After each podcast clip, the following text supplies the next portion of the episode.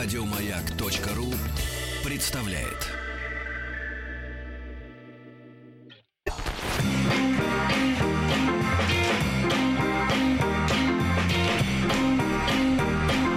Сергей Стилавин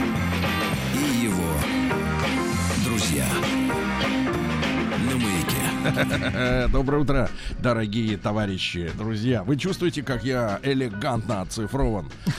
У нас новые настройки микрофонов. Доброе утро, Владик. Доброе утро. Доброе утро, Тим. Доброе Ты утро. чувствуешь, что я звучу как из рекламы? Немножко. мне Мне, хочется- из рекламы я чувствую себя Мне, так. мне хочется этим голосом говорить какую-нибудь рекламу. Но реклама будет позже, парни. Да, друзья мои, а, еще раз доброе утро. И хотелось бы сегодня начать наше общение с э, стихотворения, которое я вчера написал. Можно маленькую прелюдию, да, Владик? к Конечно. этому стихотворению. Дело в том, что, друзья мои, в жизни каждого мужчины, да и подчас женщины, наступает тот самый волнительный момент, когда ты понимаешь, что в отличие от самонадеянных граждан, уверенных в том, что именно они управляют своей собственной жизнью, ты понимаешь, что библейские слова о том, что человек не может ни один волосок на своем теле э, проконтролировать, они справедливы. И можно, Владик, совсем грустную музыку, Ну, Конечно. потому что несколько строк должны прозвучать и отозваться болью в сердцах наших дорогих слушателей. Сегодня в зеркало глядясь, я в бороде заметил волос серебристый, и знать в ребре теперь засел нечистый. Но не посмею я, знаменье мудрости стыдясь, закрасить седину крем-краской склизкой. Да. Вот так, ребятки. Горе-то какое. Сергей Стилавин и его друзья. Ну что же, друзья мои, вот такая история. А, Я знаю, что у многих из вас, особенно у женщин, седина появилась в голове э, или не в голове, но где-то на теле и раньше. Мне удалось дотянуть почти до 44. Да. Да, Тим, да. Хорошо. А у тебя когда появились они, эти седые патлы? А, может быть, с рождением дочки 6 лет Вот назад. видишь, ты потерял. А женщины говорят, что мужчины ничего не теряют э, при рождении детей. Ну и Да. хотелось бы хорошее, хорошее письмо прочесть о женщинах. Оно романтическое, оно из Екатеринбурга, и мужчина пребывает в идеальном возрасте для человека в 33-летнем. Давайте, Владуля. Доброго времени суток, Сергей М. и его таджикские, сочинские и американские друзья. Спасибо. Меня зовут Владимир. Для вас Володя. Прошу совета у вас. Интересно, конечно, мнение классной тетки Маргариты Михайловны и взгляд мастера слова и не просто опытной дамы Галины Викторовны Якушевой. Ну, с Галиной Викторовной вы, мой дорогой друг Володя, погорячились. Она была вчера, сегодня среда, а ждать целую неделю мы не будем. Сложилась в мои годы такая ситуация. Живу 9 лет в гражданском браке с прекрасной барышней Еленой. Все, все довольно-таки неплохо в нашей жизни. Но есть одно но. Елена, без видимой на то причины, позволяет себе иногда грубо отвечать на мои вопросы либо просьбы. Грубо, то есть резко, на повышенных тонах. Например, я от себя добавлю. Елена, приготовь мне, пожалуйста, мой любимый латте. Что? Последний год на мои просьбы говорить спокойно со мной она никак не реагирует. Вот вчера настал тот день, настал написано раздельно, как будто на это предлог. На. Настал на. Я бы вот так вот сказал. Три, три слова. Настал на. Настал на. Тот день, когда я не сдержался и отвесил ей леща. легкого. Меня очень напрягает, что мы стараемся, мы планируем детей, и теперь я не представляю, что будет дальше. Прошу, подскажите, как сохранить отношения, что ей сказать, как вести себя, чтобы донести до нее, что ее поведение меня не устраивает. С уважением, Володя. Дорогой Володенька, мне кажется, что ты ответил, от, извините, отвесил леща. Ты не мог иначе поступить. Ты не мог поступить иначе. Ты целый год терпел грубость, резкость, повышенные тона. Мне кажется, что она, что ей на тебя наплевать. Чуть-чуть погромче про оленя музыку, пожалуйста. Это без намека. Конечно, она думает, что вы олень. Но подумайте, у оленя есть рога. И когда женщина грубо отвечает мужчине, с которым, как бы, ему кажется, планируются дети, не имеются ли вот, так сказать, в этих рогах некий намек на ваше совместное пребывание? Когда женщина вдруг ни с того ни с сего начинает хамить мужчине, мне кажется, что она готова к пересадке на другой поезд. Брат, проверь ее мобильник и отвесь еще один раз леща.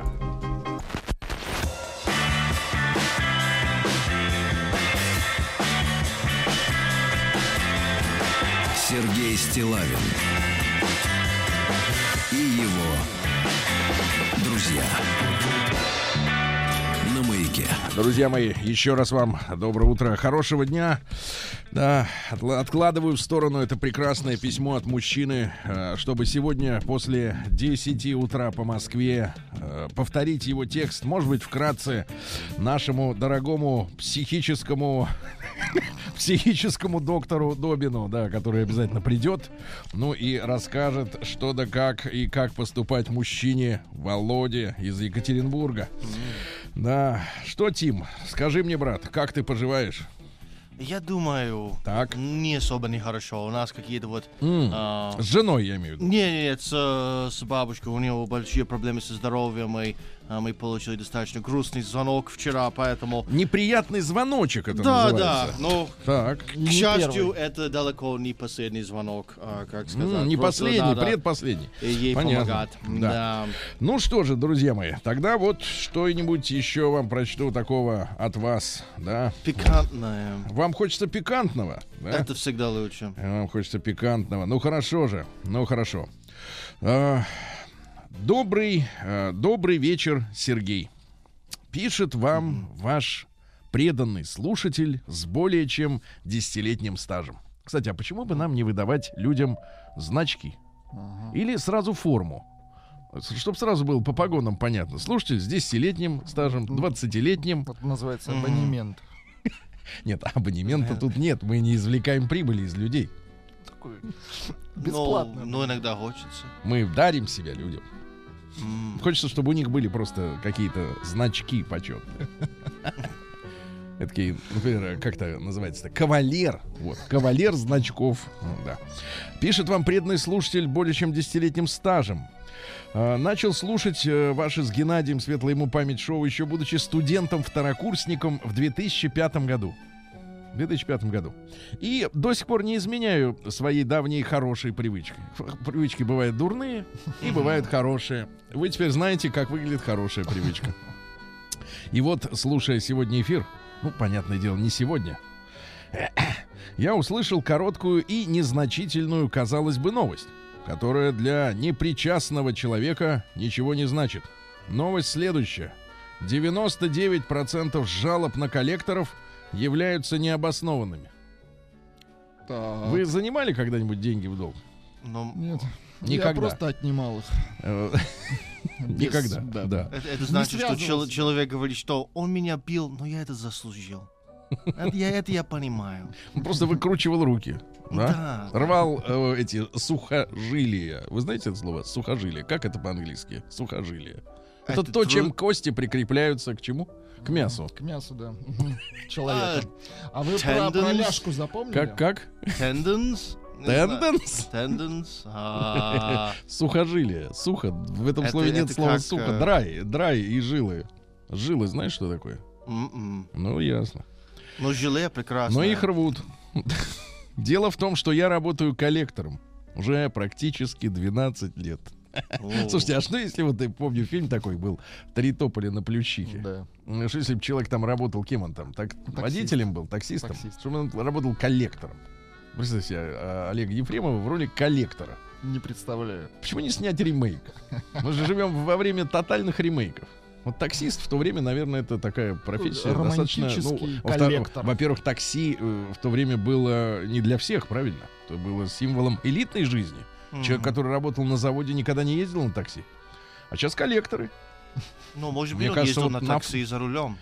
На такси за рулем. Начинал я обычным звонарем в А-банке. Э, название запикано звездочкой. Дальше, после окончания университета, занимался аналитикой взыскания, обучением персонала, работал руководителем подразделения по взысканию задолженности в одном крупном банке. Сейчас тоже работаю в этой сфере. В общем, об этой штуке я знаю практически все.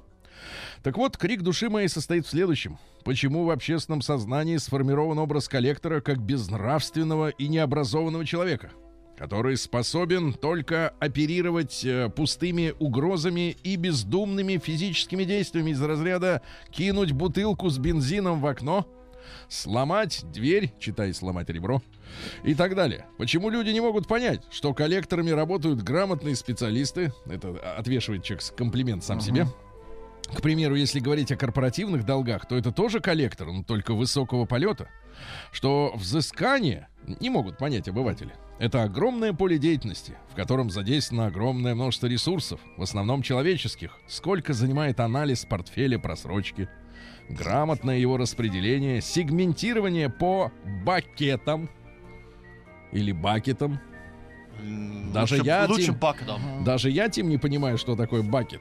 Резервирование, реализация стратегий. Лично я всячески стараюсь сломать стереотип быдло-коллектора. Быдло-коллектор.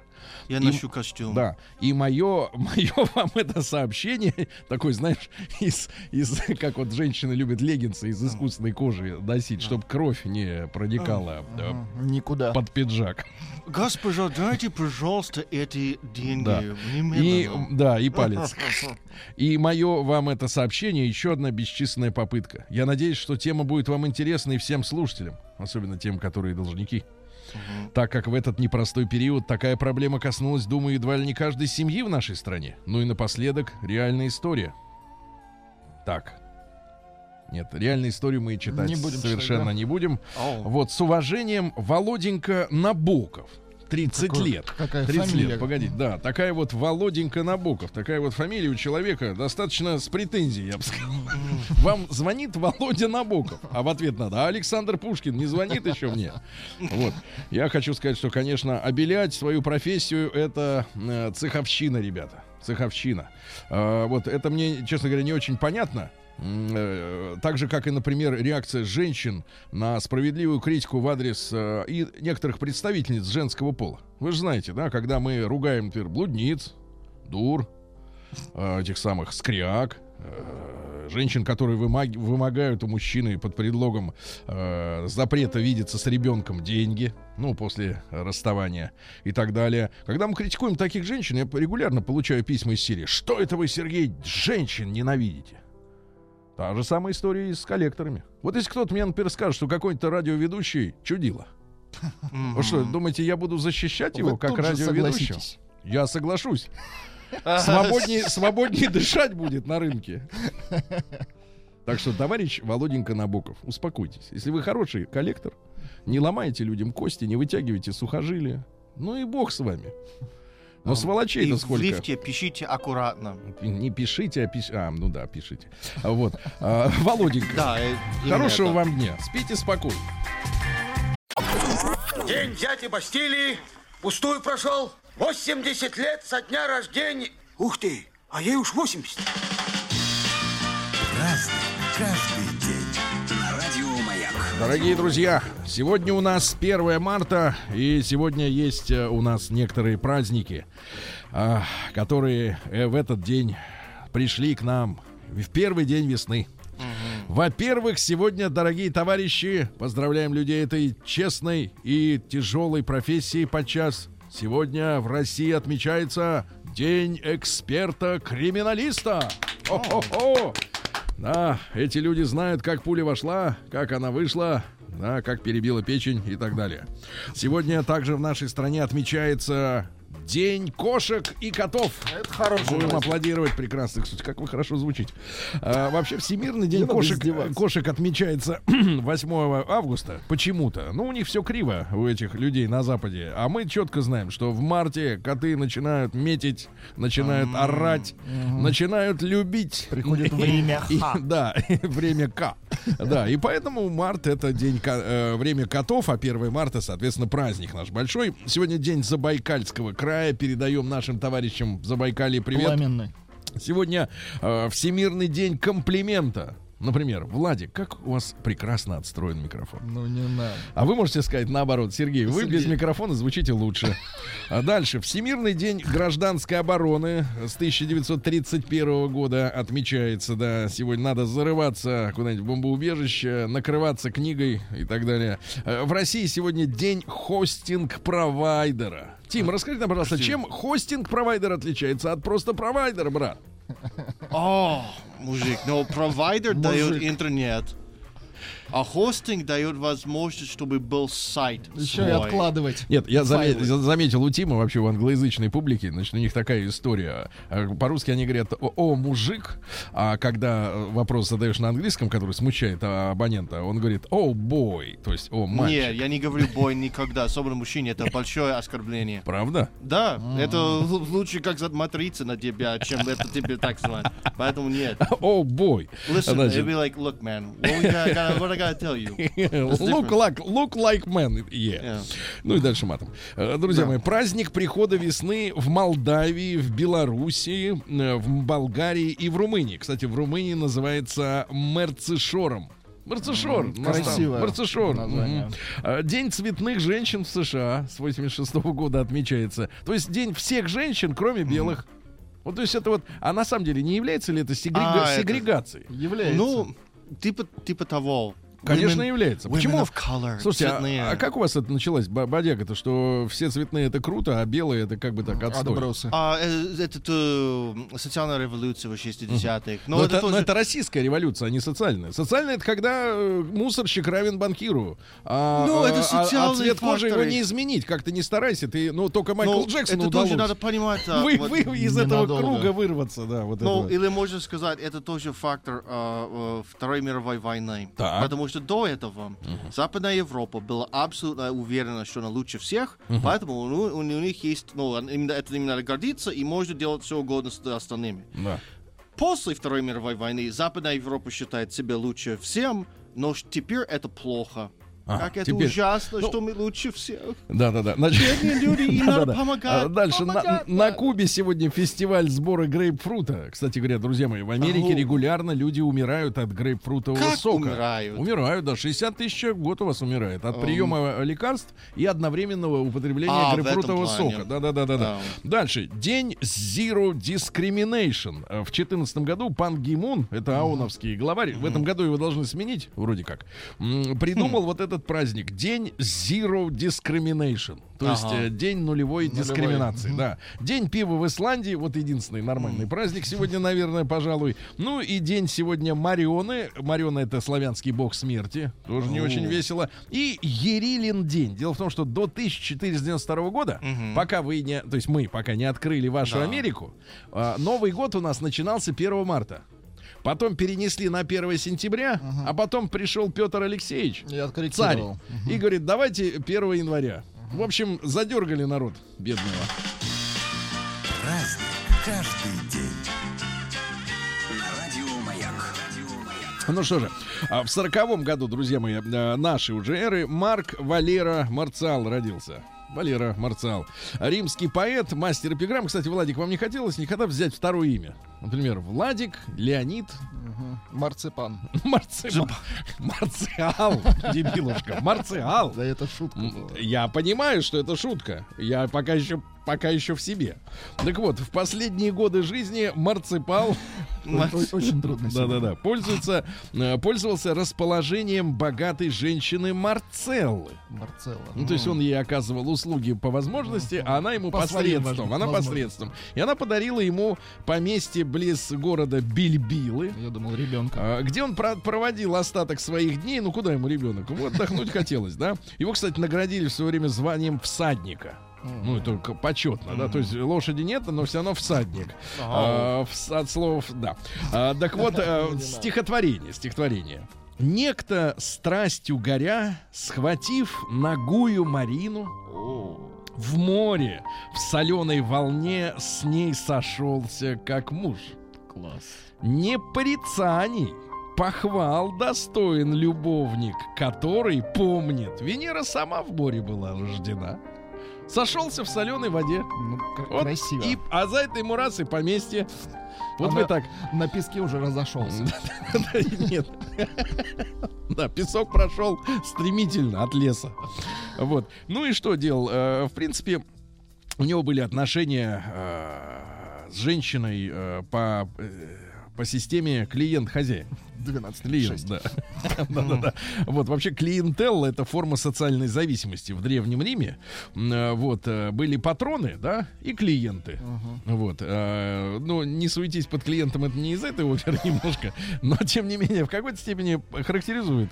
Вот, дело в том, что обедневшие и утратившие, значит, деньги люди втягивались в качестве патриархально зависимых людей в семьи богатых и влиятельных патрициев. И они как бы были не рабы, но вот как-то вот что-то такое на иждивении. Ни туда, ни сюда.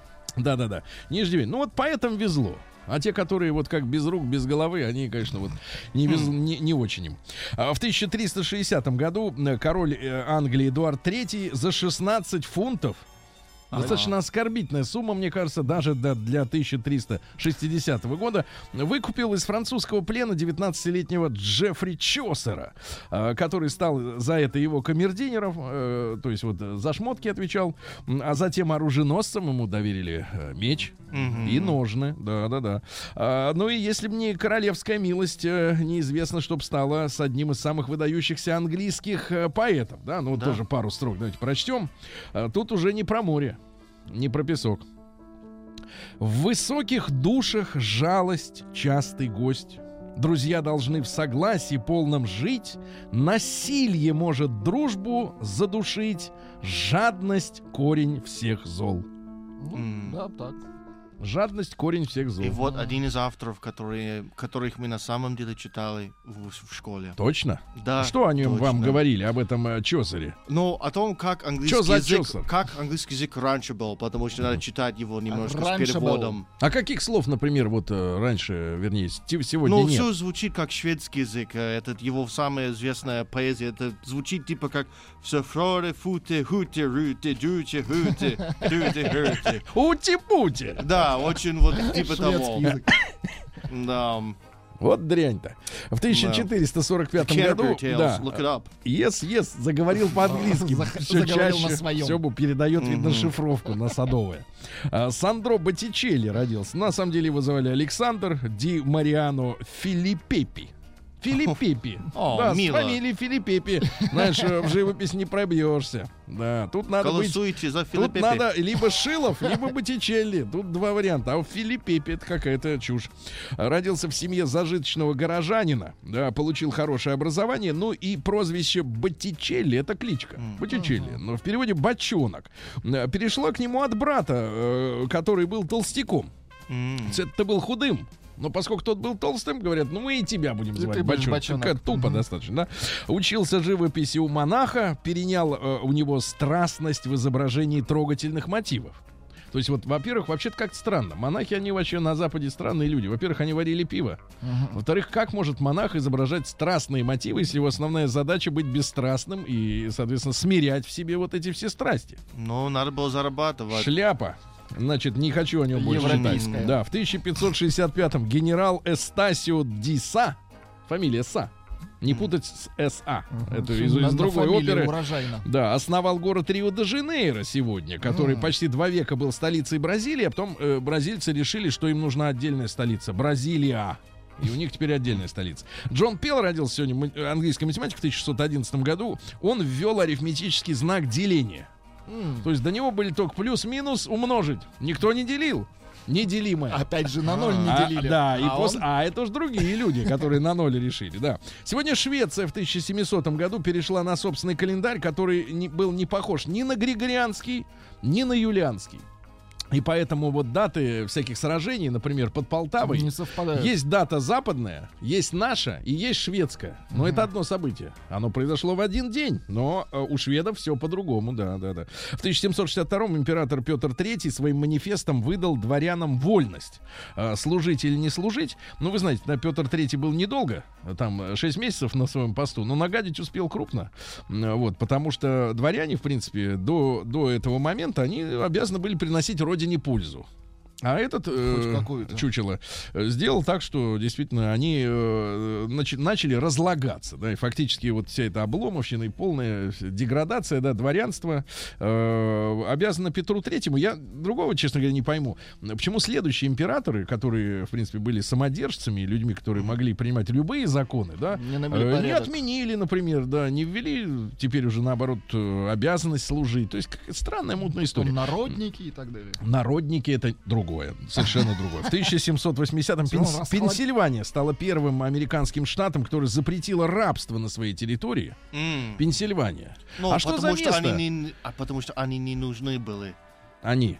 а, ра- рабы не Не- были. А, в Америке? А рабство хлопок? было почти исключительно для сельского хозяйства. Мгм. А в А там- Пенсильвании там горы. И я не знаю, кажется, что рабы плохо работали в шахтах. Я не А, знаю. В современных там не было видно, понятно. Значит, в современной истории Владик, Владик, нет, ну я, я по, по шагалу И- просто да. иду, а, про, прохаживаюсь, оттаптываюсь. Так вот, По Вла- э, Тим, скажи, пожалуйста, а чем сегодня этот штат знаменит, Пенсильвания? С, чем там он связан? С какими событиями или людьми О, в выдающимися? современной Пенсильвании, а, ну, а, это трудно сказать. Раньше там был нефть, теперь как-то вот стало мало. А, э, краски, а, по-моему, PNG там находится. Краски. Ну, Они короче, делают ни краски. рабов, ни нефти, ничего нет. В Или- или 1800 PPG. Да, в 1810 году Фредерик Франсуа Шопен. Дайте нам, пожалуйста, Шопена усла, усладу ушей моих. О. Ритмично. Ну так, конечно, можно все клавиши сломать, так теребо, теребенить по этим самым, Да по кнопкам. Да. А, Ну ладно, хорошо, да. Хорошо А, кладет. Да, да, да. У него была связь с Жорж Санд. Это женщина, Это несмотря женщина, на ну, уже- имя уже такое хорошо. достаточно Полдела. странное. Да, они были на Майорке. Вы были на Майорке? Постоянно Достаточно там шикарно тусуюсь. там и в то время. И вместе, э, соответственно, они там куролесили, но это негативно отразилось на здоровье Шопена, к сожалению. Да, пришлось расстаться в конце концов. А музыка осталась. Сегодня в 1840-м состоялась дуэль Лермонтова и товарища Баранта. Представляете? Он же дрался не один раз, Лермонтов, как и Пушкин. Э, В доме графини Лаваль, что произошло в разгар бала, невзначай вспыхнула ссора э, с сыном французского посла де Баранта. Молодому французу сообщили, что на него написали эпиграмму. И тот, говорит, подходит, говорит, ты писал на меня эпиграмму, черт. А тот говорит, я писал, пойдем стреляться. День дяди Бастилии пустую прошел. 80 лет со дня рождения. Ух ты, а ей уж 80. Разный, Ну что ж, друзья мои, у нас сегодня весна началась. У вас тоже она началась, да?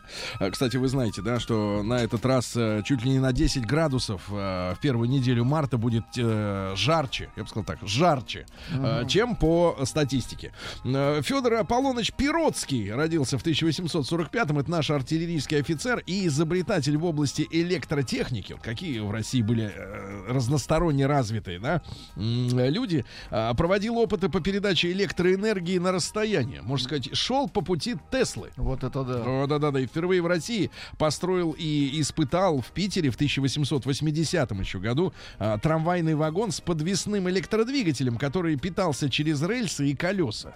Вот такой вот мужчина очень интересный.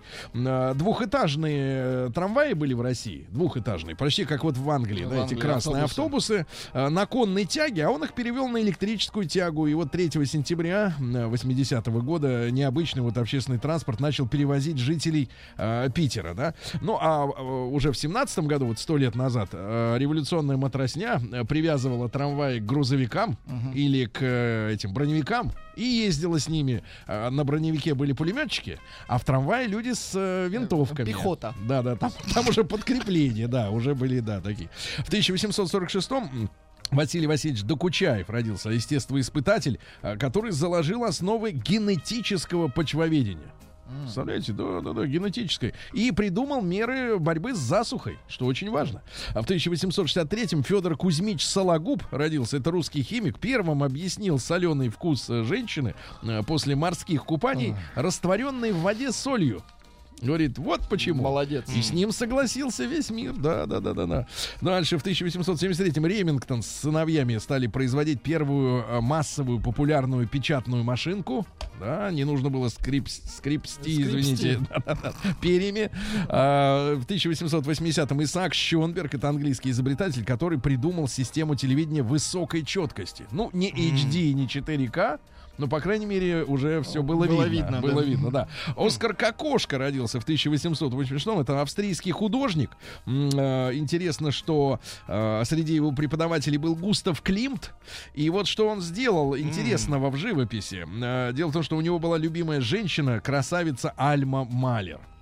И она была вдовой знаменитого композитора Густава Малера, все помним, да. И, но, к сожалению, она его кинула. И он был не способен избавиться от мучительных воспоминаний об этой женщине. И тогда он заказал в 19 году мастеру в Штутгарте женскую куклу в натуральную величину, с которой спал. Вот. А позднее это описал в книге под названием «Фетиш». И отсюда пошла вот эта история, что человека заменяют э, так При- сказать, при- вот прибором, предметом. предметом да. Глен Миллер сегодня родился в 1904 году. Прекрасный выдающийся товарищ. тромбонист, да, и руководитель оркестра. Как называется трек? Не- не ви- а, American Patrol. American Patrol. Да. Patrol. Да, да, да, Патрол. Гарри Наш Белофонте родился, американский негритянский певец и актер, борец за н- равноправие. Нежно поет. Очень нежно. Не то, что вот этот э, 50 Cent или Дре. Не, 50 Cent лучше. Э, Эужению, ну, по-нашему, Евгений Дмитриевич Дога родился в 37-м. Замечательный композитор, мелодист прекрасный, да? Ну, чуть-чуть. А что-нибудь более узнаваемое? Ну, для фильмов очень Как-то вы мешаете неплохо, да-да-да. Друзья мои, в 38 году сегодня родился Брони- э, Борислав Николаевич Брандуков. Э, ну, самый замечательный, э, мне кажется, актер, один из самых замечательных комедийных актеров эпизода, грубо говоря, и вторых ролей, да, потому что представить без него фильмы Афоня, Ну да, Да. есть у нас фрагмент. ну да, чуть-чуть. Гражданочка, который час? 20 минут шестого. Спасибо. 20 минут шестого. А где же он? Обещал пять. Ты что ночь? Да-да-да. Ну, прекрасный мужчина. И, и в осеннем марафоне, естественно, Шерлок Холмс и доктор Ватсон, инспектор Лестрейд. э, под- гениальный мужчина. Там интересно, что он а, окончил Киевский строительный техникум и работал прорабом на стройке. А вечерами играл в театре самодеятельности.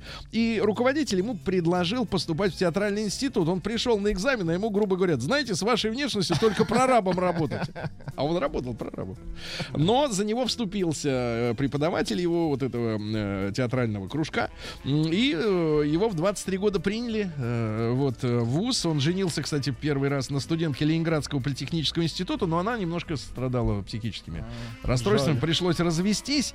Вот. И в конце жизни очень тяжелая судьба у него была. Он в 84 году перенес первый инсульт, а всего их было 4 в его жизни. Последние годы он доживал на даче под Киевом. И, говорят, периодически к нему приезжали а, братва привозила хоть какие-то деньги на то, чтобы прожить, но страшная судьба у человека в конце жизни. Но актер действительно гениальный э, мужчина, великий, да. В 41 году FM радио начало регулярную трансляцию в Америке.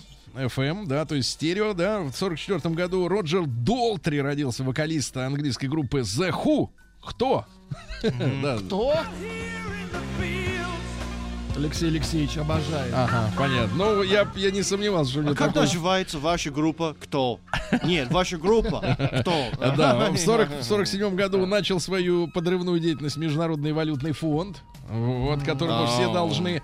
В 56 Да. году родилась нынешний президент Литвы с 2009 года. Далее, имя такое далее у женщины, Грибоускайте. Тут интересные подробности. Папаша служил в НКВД, э, вот, хотя она сама про него говорила, что папа был пожарным. Но отчасти она права, потому что он гасил лесных братьев. Вот, а сама она окончила Ленинградский государственный университет имени Жданова. Вот, была не просто членом КПСС, а и пре- преподавателем в Вильнюсской высшей партийной школе, даже научным секретарем. А потом прошла курс э, программы э, Института международных экономических отношений в Джорджтаунском университете в, Великобы- э, в Вашингтоне и стала совершенно новым человеком. Кстати, никогда не было детей, не замужем, обладает черным поясом по карате. Очень мутная история. Да, вот такие партийцы. Ник Кершев сегодня родился, э, любимец рожденных в 60-е годы, да. Ну, конечно, сегодня также свой день рождения отмечает Томас Андерс, да, вы еще один сладкоголосенький, да. Вот хороший мужчина, да. А, сегодня Анна Григорьевна Семенович родилась, тоже спортсменка и певица. Певица, да.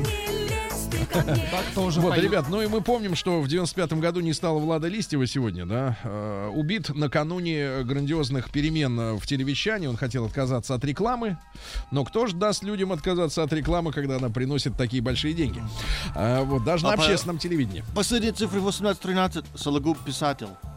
Ну что же, тоже неплохо. Это ваш выбор. Да.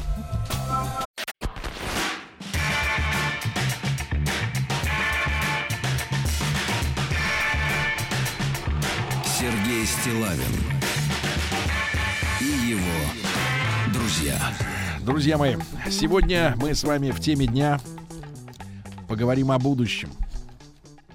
О вашем. Вот, вы же знаете, что оно у вас будет, это будущее.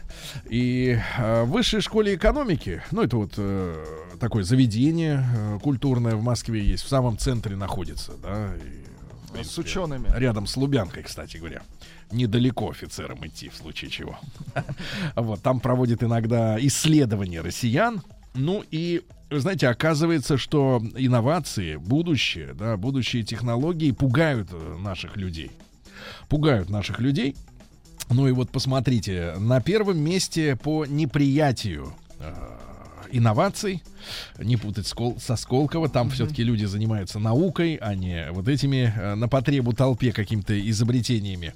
А, э, большинство опрошенных граждан э, не готовы есть искусственное мясо и носить одежду из мусора. Ну, переработанный, естественно, мусор. Он пахнуть не будет, ребята, там э, ничем. Вот. э, говорят, что э, мясные продукты, выращенные из клеточных культур, ну, то есть вот у нас сейчас как обычно мясо. Оно бегало раньше, мычало. У некоторых э, даже этих продуктов было имя. А потом э, привезли коровку на забойный пункт, умершвили, да, и наделали много-много стейков. Котлет. Котлеты это уже сложное блюдо. Там есть булка в котлете. Вот, причем подчас больше, чем а ведь они тоже убивают зерно. Да, да, да, да, да. А, так вот, а, а предложение какое? Взять и вырастить на генетическом уровне просто кусок мяса. Вот сразу растет стейк. Просто без головы, без копыт, без шерсти. Просто вот сразу стейк. Это же мечта. Или меч- сразу шпик. Мне кажется, мечта. Да, в вашем случае кап сразу копченый причем. А теперь копченый. Так вот, э, не хотят есть такое мясо. Причем, э, смотрите, самый большой протест среди мужчин. Только 12% мужчин готовы съесть выращенное вот так вот из ничего э, э, мяско, да. У женщин больше интереса, 14%. а, И, соответственно, 86 против, да. Э, По отношению к богатыми полезными, э, богатому к полезными веществами э, печени, богатой из сверчков. Э, Печень из сверчков. Дело в Ти- Тим, дело в том, что вы не боитесь. сверчков очень большая Э, печень. Да-да, их специально спаивают. А, у них разрастается на печень. Огромная печень. Ну, то, просто что вы видели же толпы, толпы сверчков, которые печень тащат за собой, та- тащат Понятно. собой печень, которая вылезает из панциря вот этого, да, из панциря вылезает.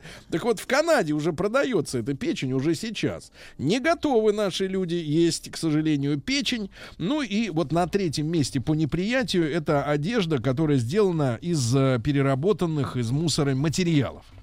Такой готовности нет.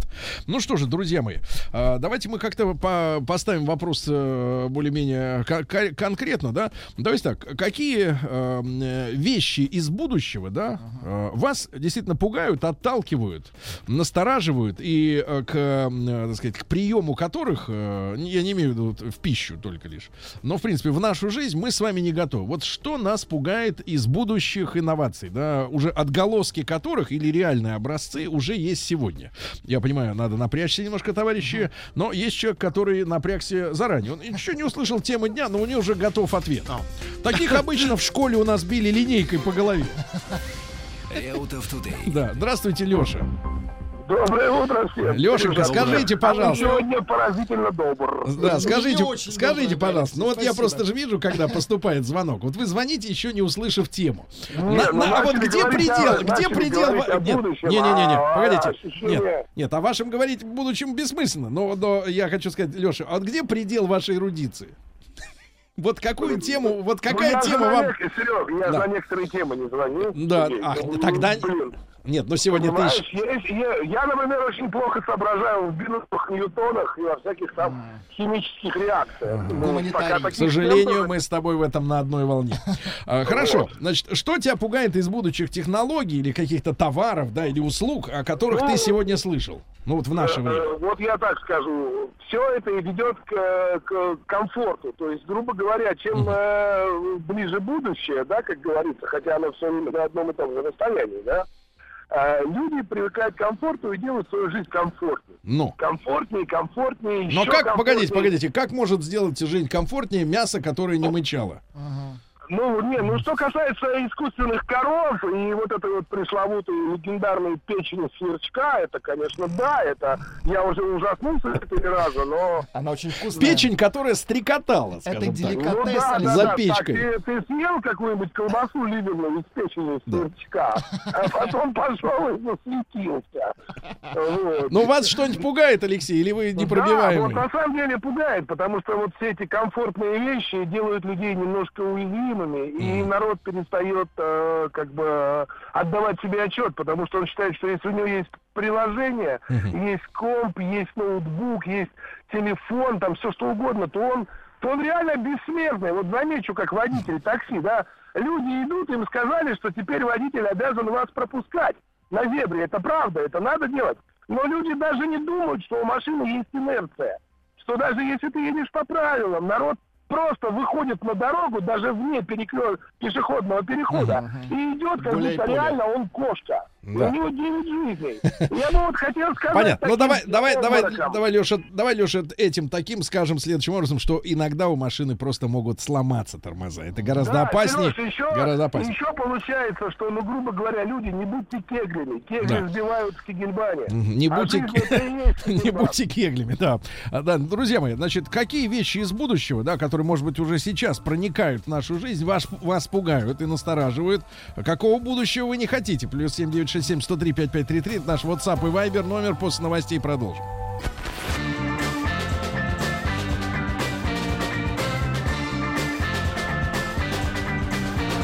Сергей Стилавин и его друзья. Друзья мои, ну и сегодня мы говорим о будущем. Оно пугает россиян. Так вы так у- установили ученые из высшей школы экономики. Они а, протестировали россиян, узнали, какие вещи из будущего, либо предметы, либо сервис какой пугает нашего человека. И три первых позиции, на которые никак не могут согласиться а, сегодняшние россияне. это искусственное мясо, которое выращено без коровы, просто само по себе, сам по себе стейк свой собственный, без кости. Ну вот, а одежду из мусора не хотят носить, ну и не готовы жрать печень из сверчков. А Хотя печень из сверчков уже вовсю продается в Канаде, друзья мои. Ну, канадцы, я скоро... Я думаю, на нашем веку мы еще убедимся в том, что с ними сделает печень из сверчков. Это да. лакомство. Как они позеленеют, да. А. Ребятушки, плюс 7967 103 5533. Э, Тим, передайте, пожалуйста, Владику Уже да, передал. да, а наш iPad.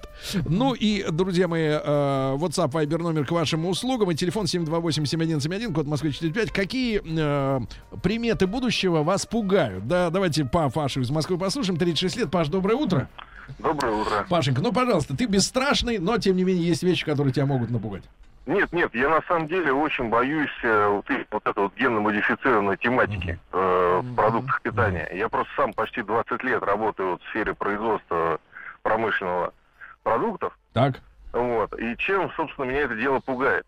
Э, По науке такие технологии, вот именно связанные с генами, они должны проходить э, тестирование в течение трех поколений. Так. Ну, соответственно, после мышей все это переходит на люди. Вот. Одно поколение это 30 лет. Соответственно, в течение 90 лет должны происходить тестирование всех генов У нас нет времени, брат. Мы хотим сейчас наесться Да, мы кукурузы. уже, мы уже 70 лет их едим. Уже, у- уже 70 лет. Да, да. Ну, как ты чувствуешь, что с тобой происходит? У тебя хвост отрастает. Нет, я очень слежу за своим питанием. Продукты беру там, где они не генно модифицированы. Вот, у меня вроде все в порядке. Мгм. И Вот, тебя это я- пугает. Тебя это пугает. Я понял. Понял, понял. Спасибо. Спасибо, Паша. Значит, плюс 7967 103 5533. А, женщина, обожающая Владика, пишет ему на Вайбер. Тут вот пишут, что будущее уже здесь. Стас Михайлов не придумывает новые песни, а выращивает их из первой. Так. А, ответ номер один. Настораживает растущее количество геев. Вот это сообщение в, Искусственных? в очень многих видах, как будто они сами растут. Не настоящих. Так, Это прошу. Э, Пугает э, синтети- э, синтетическая сгуха в будущем. А, Привет, меня вчера напугали тем, что в скором будущем появятся новые технологии, которые полностью заменят а, работу бухгалтера. Такой профессии больше не будет. Мне придется снова идти учиться на какую-нибудь другую специальность, пишет Даша Красная. Вот, молодец, Даша. Думаешь о будущем уже с практической точки зрения? Ну, пугает одежда из мусора очень многих. Да? А Да. по- э, Почему? Не знаю, Ребят, почему. на самом деле, вот на, там неделю назад, да, неделю назад в нашей, э, в нашей традиционной рубрике э, «Лекториум», да, где мы встречаемся с преподавателями э, центра «Сириус», э, к нам приходил очень э, умный дядечка, да, профессор, помните, из Сколково и доктор наук, и он рассказал, что полтора года назад, примерно там два-полтора года назад, э, ученые перестали понимать, э, какими алгоритмами пользуется сегодня электронная техника для решения тех или иных задач. То есть э, техника решает задачи, но как э, компьютер пришел Ну, к решению... о искусственном интеллекте. Да, они не понимают уже. И на самом деле, мне кажется, это гораздо более э, серьезная Ну, проблема, чем страшнее. генно-модифицированная кукуруза, от которой можно отказаться. Но когда турникет, мать его, в метро, в метро будет решать, будет, будет Пашей фейс-контролем, да, вот, вот это уже немножко другая тема, да, и мне кажется, она гораздо ближе к нам, чем э, многие другие изобретения, которые, конечно, тоже отпугивают, например, как в печени из сверчков. Э, Давайте Венеру. Кстати, пишут про Да. сверчков. У меня Да. возле дома эти сверчки каждую пя- пятницу свою печень таскают в магазин за пивом. Давайте Венеру. Все остальное ерунда. Геномодифицированные продукты, и сверчки, и одежда Да. из мусора. Венера, не торопитесь, доброе утро. Доброе утро. Венерочка, что вас больше всего пугает? Э, Говорите сюда, пожалуйста. Меня пугает исключительно искусственный интеллект, но вы уже об этом сказали. Вот только он. Потому что геномодифицированные продукты мы переварим. Они опасны, может быть, э, вот эти существа, которые создают люди геномодифицированные, природе опасны. Но для человека, на мой взгляд, опасности не представляют. Точно так же, ну и что, печень сверчков? Белок и белок. Дальше искусственное мясо. Ну и что? Оно же все равно выращено там из стволовых клеток и так далее. Переварим. Одежда из мусора, как будто мы синтетику не носим. То есть- Ничего страшного. то есть у Только вас- искусственный интеллект. Луженый жел- желудочно-кишечный тракт. Вы можете переварить Почему все. луженый? Там элементарно те же самые аминокислоты, которые содержатся в мясе животных. Все то же самое. Какой луженый? Все то же самое. Какой луженый? Ну, не знаю, наверное. Переварим. Да. Хоро- ну, я понимаю, переварите, переварите. Конечно, Венера, успокойтесь. Все нормально. Вот видите, как действуют уже ген- а- аминокислоты. В Финляндии продается очень вкусная свинина из овса. Рекомендуют. Называется. Пулет Да, оц. в Финляндии. красиво. А, доброе утро. Пугает клонирование. Особенно то, что в 2002 году ввели временный запрет. Что же были за эксперименты и каковы их результаты до второго года? Давайте Андрей послушаем из Москвы. 27 лет. Андрюш, доброе утро. Доброе утро, мужчины. Андрюш, ну ты человек молодой, правильно? Да. Поэтому тебе бояться надо особенно. Ну, В общем, что меня пугает? Меня пугают автомобили с автопилотом. Так, почему?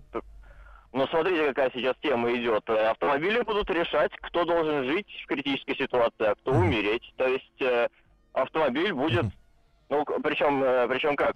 Считается, что пешеходу предоставляется право жить, а автоводителю, собственно, умереть. Ну, ты имеешь в виду при спорной ситуации развития, да, Да, картины, да, да, когда так. либо ты под самосвал, либо ты сбиваешь э, чувачка. Либо пешехода, да. Ну, это же предательство. Я ее что, покупаю, чтобы она меня убила? Мгм. Ну, у тебя есть возможность ехать в шлеме, брат. Э, Это не, не- и на заднем диване, кстати. Вот, в принципе, в принципе, как вариант, как вариант. И клетку какую-нибудь деревянную, железную там устроить внутри. Понятно, но вопрос серьезно, действительно, да. Какое, какое решение будет принимать компьютер, да, м, а, критически- когда, в принципе, э, э, ведь э, электронная техника, да, искусственный интеллект, так придумали искусственный интеллект, да, он же лишен главных человеческих качеств, например, страха. Да, вот мы же, э, наше движение вперед, наверное, продиктовано тем, что, ну, во-первых, нам лень, первое, да, наше качество основное, не только русских, а то любят говорить, что русские ленивые. Любого человека лень. То есть, э, а да, ну, э, скажем так, э, оптимизация расходов энергии. Что такое лень, правильно? Оптимизация расходов энергии. Можно не делать сейчас, мы не будем это делать. И второе это страх. А у компьютера нет ни того, ни другого. И действительно, как он будет принимать решение этического свойства, вот это очень пугает. Давайте э, Ванечку из Москвы послушаем. Вот был, был, Не к сожалению, получилось. Ванечка, но рука устала держать бутылку. А. Пугает, что скоро мы начнем себе прошивки обновлять в голове. Имеется в виду люди. 2.03 версия. Понимаю. А ты обновился? Так, Тим, пожалуйста. А, пугает американский разведчик на маяке. С будущего меня пугают однополные браки, Рамил Казан. Однополные. Да, пугает доллара по 100. Да, давайте. Ваня снова. Ванечка, доброе утро. Почему же снова? Э, Ванюша, ну вот потому что перезвонил. Потому и снова. Ванюшенька, скажи, пожалуйста, Ой. вот ты же человек э, сибарит, правильно? Э, Да, да, да. Да.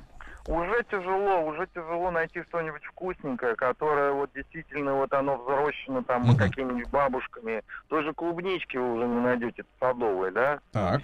А вот. А вообще, вот заметьте, в Москве, я не знаю, в Питере пахло в вашем детстве или пахло, после дождя вот был прям запах листвы, зелени. Нету его сейчас. Озона. Нету. Да. Не- вот не- ты вдыхаешь, а его нету. Как Мгм. было раньше. Искусственное там, всё. Брат, что-то у тебя с, буквально нас- 20 лет носоглоткой. С носоглоткой. Доку- хорошо, докурился ты, докурился. Я не Да. курю. Да, да ладно, не курю.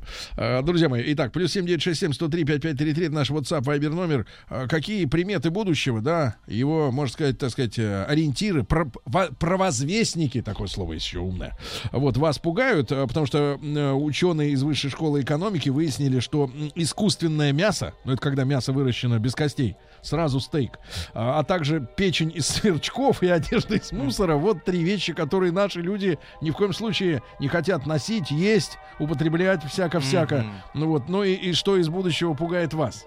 Т- Пишут, Трамп бугает из будущего. Бугает, Пугает. да. бугает. Ну, я не знаю. Моя одежда уже выглядит как мусор. Почему бы не делать ее из мусора? Это логично. Но один человек пишет, что он боится э, геномодифицированного джигурду. А, Сергей, доброе утро. Пугают новые технологии BMW, о которых вы рассказа- рассказывали в большом тест-драйве. Да, ребята, это было дело, и будущее унижение за горами, и а, те же автопроизводители намекают э, в таких приватных разговорах, что автопилоты уже созданы, но пока что нет юридической базы, э, закона, который бы разрешал автомобилю давить того, кого надо.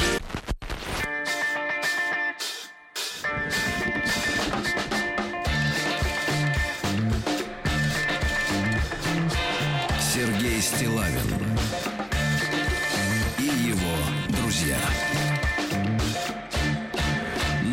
Друзья мои, мы все чаще чувствуем, как будущее стучится нам а, в заднюю дверь. С крыльца. Да-да-да, С заднего. стучит, причем иногда стучится во все двери сразу. И мы не хотим их пускать. И, кстати, в одной из наших программ, опять же, прозвучала мысль, в той же самой, где мы говорили об искусственном интеллекте, да, что в какой-то степени, в определенной степени, в философском смысле слова, запрещенное в России, да, э, государство вот это ИГИЛ, это как бы вот собрание людей, которые являются луддитами и противниками будущего, да, того технологичного будущего, в котором, в технологии, да. котором людям, э, люди не видят своего места.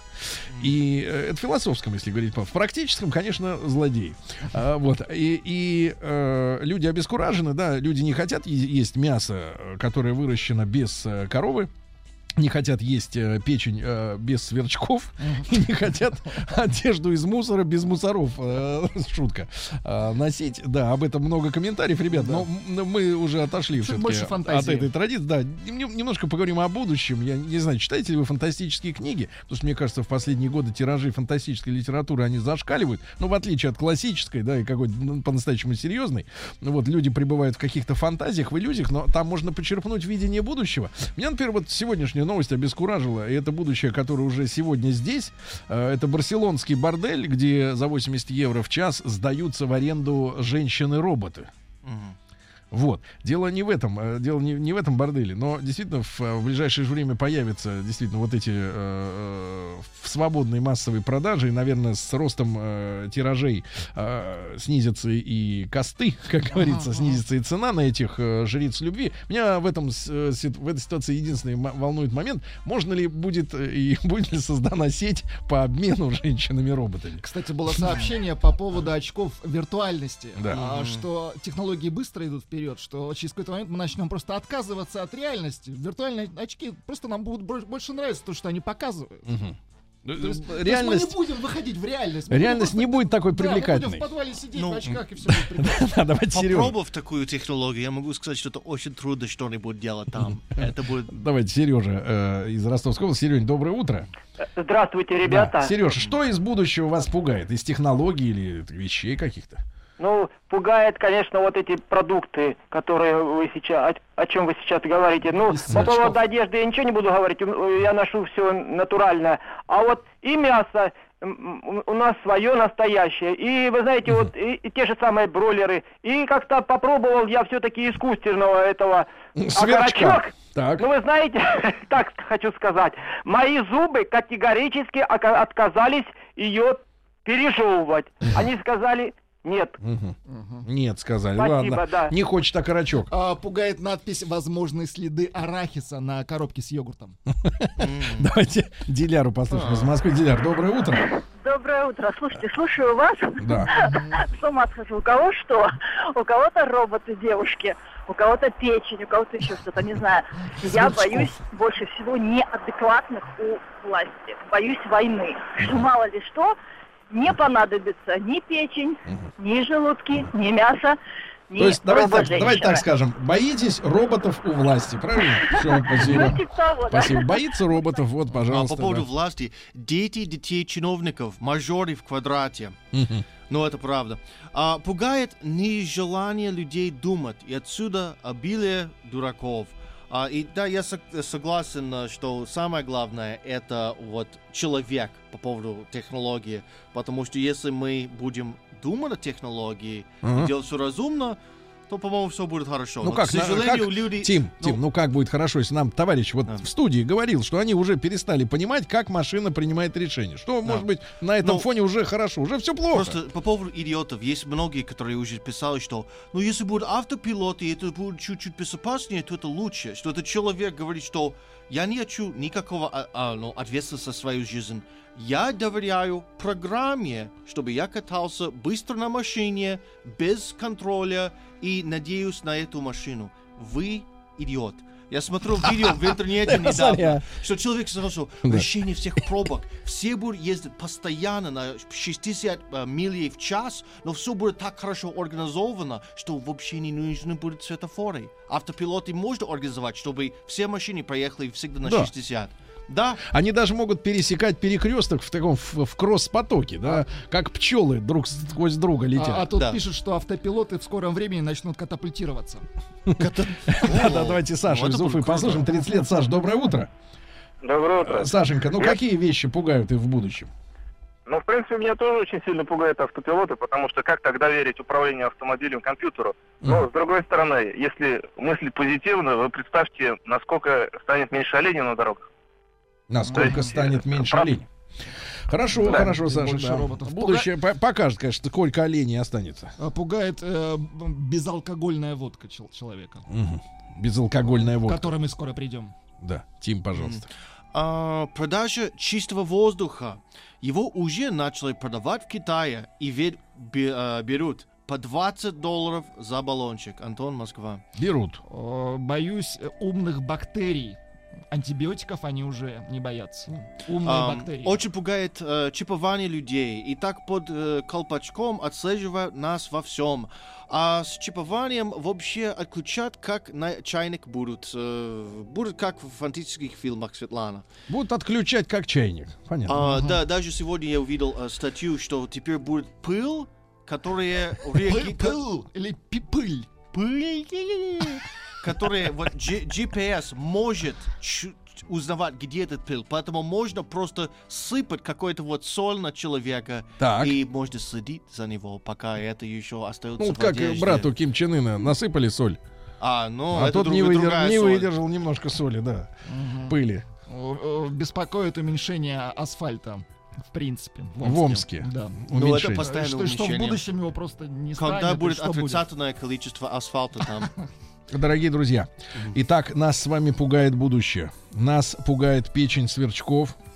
Их не, не И хотят есть. автопилоты. Да. А, мясные продукты, которые выращены из клетки. а, и также пугают одежда из мусора. Не хочется носить то, что уже когда-то было чем-то, правильно? Ага. И вырезка из муравьев тоже пугает. Вы, Друзья мои, ну держитесь. Держитесь, мы с вами. Мы будем противостоять этому злу.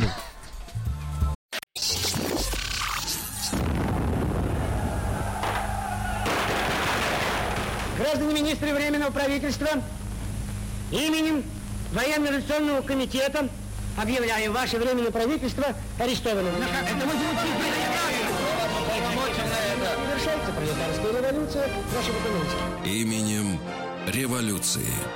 Друзья мои, э, еженедельные наши встречи в студии «Маяка» э, в рамках э, рубрики «Именем революции» посвящены событиям столетней давности и предшествующим им. Естественно, февральская революция 17 года, которая навсегда изменила жизнь в нашей стране. Это самые большие произошли перемены. Ну, а все остальное было уже как бы таким следствием логичным, да. И Василий Жанович Цветков, доктор исторических наук, профессор Московского педагогического государственного университета у нас сегодня в студии. Ну и э, обещали мы вам, друзья мои, подробный рассказ о э, товарище Распутине, да, о котором в советское время, скажем так, э, кстати, Василий Жанович, доброе утро. Здравствуйте, да. Да, да, да. А, О котором в советское время было принято молчать. Да, даже из официально выпущенного диска группы Бонни М была выморана песня «Ра-ра Распутин». Да, это было вне закона. Причем, причем вот я вот американцев спрашиваю, и Тима, и остальных, почему у них, ну, у американцев, ну ладно, французы, у них ударение всегда на последний слог, они все коверкуют на этот манер. Почему американцы не могут говорить Владимир вместо Владимир, как они любят, О, и Владимир. Распутин вместо Распутин. Вот как мы все время это слышим. И, и сегодня вот об этом персонаже нашей истории, да, э, который на самом-то деле был ведь не одиноким, да, таким конечно. явлением. Да.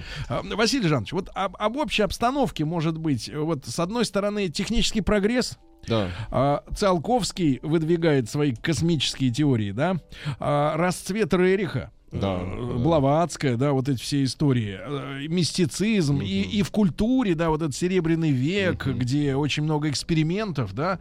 А, Что зацарила обстановка в стране вот э, в начале 20 века в общем смысле? Ну вот как раз Сергей Валерьевич очень хорошо ее определили. То есть э, это действительно ситуация достаточно сложная. А, потому что, с одной стороны, мы видим и экономический рост, причем достаточно бурный, это период как раз предвоенный, о нем, безусловно, нужно отдельно поговорить. Но, с другой стороны, вот э, в духовном э, отношении здесь очень разнообразное такое положение э, неоднозначная ситуация. Э, В прошлой передаче вот мы говорили о популярности вот этих э, ницшанских идей, о том, что сверхчеловек, э, ему все дозволено, а он может вершить судьбы. И вот э, один из э, таких деятелей, это вот как раз убийца Распутина, а, убийца Столыпина, прошу прощения. У Ну, Распутина тоже были Распутина-то свои тоже, убийцы. Да, тоже свои были у них там взгляды на э, сложившиеся отношения в жизни. А вот э, с другой стороны мы видим действительно такой религиозный подъем, причем э, подъем э, достаточно бурный. э, То есть и мистика, неоднозначный, и, и мистика духовность. с одной стороны и духовность, да. Причем вот что интересно, э, Серебряный век он как раз дает нам э, целую плеяду вот таких философов религиозных. То есть э, раньше философия она носила такой атеистический э, контекст э, познания мира, познания материи, познания природы. А теперь наоборот, познание души, познание духа.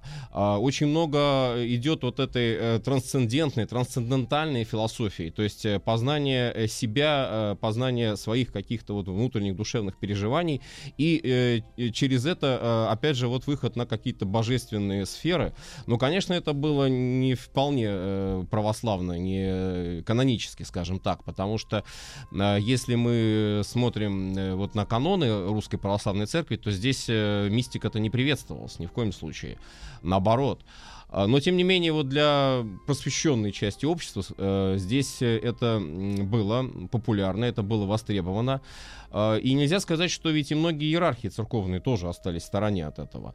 А, И э, вот такая востребованность, такая заданность, как бы поиск Сверхъестественного. верх- верхних каких-то высших сил, она приводила подчас к очень интересным формам. А, И э, становятся популярными такие вещи, которые, может быть, э, даже вот для 20 века действительно казались дикими. Но это если исходить из таких чисто технических, технократических подходов. Ну вот, например, а, очень популярные э, становятся юродивые, очень популярные становятся разные А что это в нашем, в нашем современном А, понимании? Они сегодня присутствуют в нашем обществе? Ну, вообще-то всегда считается, что э, наличие вот подобного рода склонности к мистике, к мистицизму, это как раз э, признак недостаточного душ- э, дух- э, духовного, душевного здоровья общества. Но, э, наверное, все-таки тоже так однозначно нельзя сказать, потому что это был, опять же, поиск э, внутреннего смысла, э, смысла жизни. Э, И вот эти пророчества, они э, почему были востребованы? Потому что ну, что будет с Россией? Вот как будет страна развиваться дальше? Не повторятся ли вот эти страшные кровавые события 1905 года? Там ведь как история такая, да, Василий Жанович, на секунду буквально прерву. Э, К сожалению, память у меня не у- м, смогла запомнить фамилию человека, но а, э, был математик дореволюционный, который издал, я так понимаю, в начале десятых годов до войны книгу под названием э, «Продержится ли монархия?» что-то в этом роде после 17 года, где э, разработаны были оригинальные математические, не знаю, как это связано с гороскопами или с какими-то иными э, вычислениями, да, но тем не менее человек реально, по-моему, в 12 году эта книга вышла, и, и, то ли фамилия Григорьев, не, не могу сейчас врать, но эта книга была опубликована, и там было написано, что согласно его расчетам, каким-то геополитическим или там хронологическим, что монархия будет разрушена, что людьми воспринималась э, как, э, ну, какая-то фантастическая брошюрка, да, э, нелепая. Ну, такого рода литературы достаточно много И было. я смотрю, искания-то они шли в разных областях. Конечно. Да, и совершенно эзотерика, и даже вот, я говорю, математические какие-то расклады. Да, Не- людей не очень интересовало этого. будущее. Не без этого. Но, с другой стороны, наверное, лучше все-таки вспомнить замечательный прогноз нашего великого химика Менделеева. Чуть который, не, чуть не, не- не основании- испугался великого астролога Глобы. Нет, нет, ни в коем случае. А, Который Менделеев, э, который на основании достаточно четных, э, таких вот э, и определенных математических расчетов как раз представил будущее экономики России и будущее с точки зрения демографии. И в его вот прогнозах там была достаточно оптимистичная картина. То есть, Ну, если бы не война. Если не война, если не потрясение. В данном случае вот его Менделеевский прогноз, он совпадал с прогнозом Столыпина. То есть, по большому счету, это тоже те же самые 20 лет покоя. 20 лет покоя, и Россия становится мощным, э, стабильным государством. Но вот э, очень противоречивая эпоха. Э, Причем поиск вот этих э, смыслов, э, ладно бы мистика, но действительно мы видим э, здесь э, обращение э, к таким вот сферам, которые, ну, м, вот казалось бы, в обычной жизни мало, маловероятны, малоприемлемы. Э, но помянутые уже здесь юродивые, э, пророчества и так далее. А потом э, тоже вот очень популярной становится идея э, такого, ну, м, как бы восстановления э, вот этого духовного смысла через грех через согрешение. Это как? Вот это так. Не это- погрешишь, не это- покаешься? Да, вот примерно так. Примерно это так. иде- идея же не Распутина, это ну, э, общее. как бы. Распутин ее очень своеобразно воспринимал. Хотя, с другой стороны, мы видим э, целую плеяду, например, религиозных философов. Мы ни в коем случае не должны их забива- э, забывать. Это и э, будущие уже такие светила нашей философской мысли. Это и Бердяев, и Франк, э, и Трубецкой, и, конечно, основоположник вот этого направления Владимир Соловьев. Э, И э, их э, как раз вот поиск э, каких-то там трансцендентных смыслов, Мгм. здесь, я думаю, он заслуживает изучения глубокого. М, Это, конечно, не мистика, это вот действительно настоящая философская система. Ну, то есть, э, очень противоречивое действительно положение. То есть, опять же, вот для определенной категории населения определенная востребованность э, вот этих э, положений, этих тезисов. Мгм. И даже э, революционеры наши, уж что тут э, греха таить, как говорится, да, а, они-то тоже впадают даже в это самое богоискательство, богостроительство, потому что Ленин, например, э, упрекал э, того же Луначарского за то, что он вот чуть ли там не начинает заигрывать с боженькой, и э, вот участие членов э, РСДРП какой-то такой уклон появился, Мгм. такой тоже э, в отказ от политической борьбы, от революции в этот вот период э, после Первой русской революции. Ну, считается, что это вот кризис был Нет, ну самым большим доказательством э, поисков смысла и э, надежд каких-то новых является мумификация Владимира Ильича, которого хотели ведь оживить.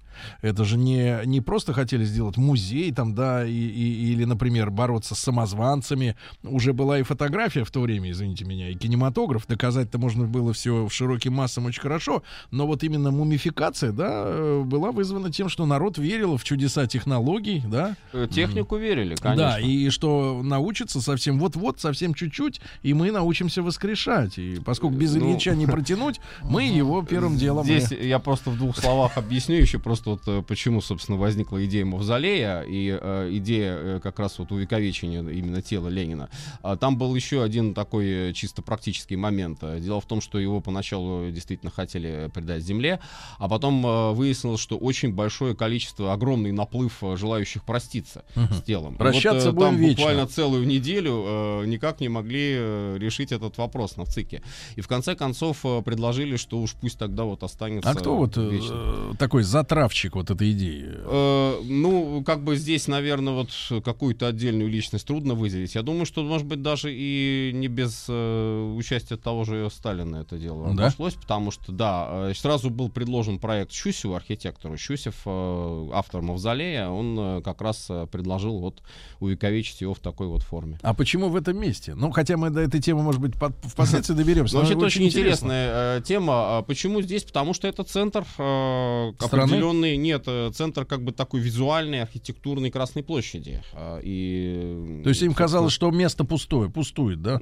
оно э, с точки зрения Щусева очень э, хорошо, нужна? очень концентрированно выглядит. И здесь вот как бы ну напрашивается вот какой-то Мгм. определенный э, центр, который будет привлекать себе внимание. Мгм. А, поэтому, вот когда, допустим, э, разговоры там пошли, что мавзолей нужно в принципе ликвидировать, но э, если себе это представить, то есть там получается такой как бы пробел архитектурный. И визуально э, Щусев ведь неспроста, собственно, это сделал. А визуально это будет восприниматься э, слишком... Некрасиво. Да. Ах, вот что, ради красоты. Э, Там, э, там э, какой-то определенный нужен вот именно вертикальный такой вот. Хорошо. А, Василий Жанович, но на тему Распутина, да, поскольку эм, есть какие-то вот нестыковки, да, в этой во всей истории, есть люди, которые его обвиняют в греховодстве, в греховодничестве, другие говорят, что это все наветы и как бы поклеп. Правильно? Да, да, есть. А, такое. вот есть история с наследником, да? Да. А, есть история с э, гемофилией, Да. которая передалась как раз от английской королевы. Да, я так Да, понимаю, ген по той гемофилии, линии. да. Ну, в общем-то, по предательской для нашего царского дома, потому что после революции не хотели принимать э, императорскую семью в качестве беженцев к себе, да. И э, двоюродный братишка, конечно, оказался редкостным подонком. Вот, э, фактически один из соучастников убийства императора, мне кажется, надо на него возложить ответ и потребовать компенсацию, кстати говоря, с этого дома. Ну, Монарск, это я э, в частном порядке излагаю, да. Но, Василий Жанович, а, вот два момента. Сегодня э, очередная годовщина, когда Петр III отменил, э, ну, да- даровал вольность дворянству, так? А, и, соответственно, а потом был принят закон, согласно которому наследником может быть только мужчина. И поэтому наследник Алексей так был желанный, долгожданный, да, так э, много вокруг этой личности юной, да, сошлось. Два вопроса у меня. Вот смотрите, Петр III ввел эм, свободу дворянства. Во-первых, почему следующий император не может э, крутануть обратно?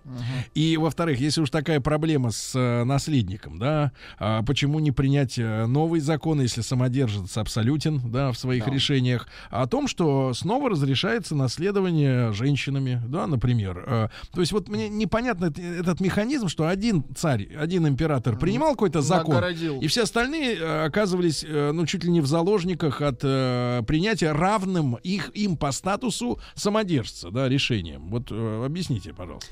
Ну, я думаю, что здесь все-таки нужно учитывать эм, само состояние, э, такое психологическое состояние царской семьи.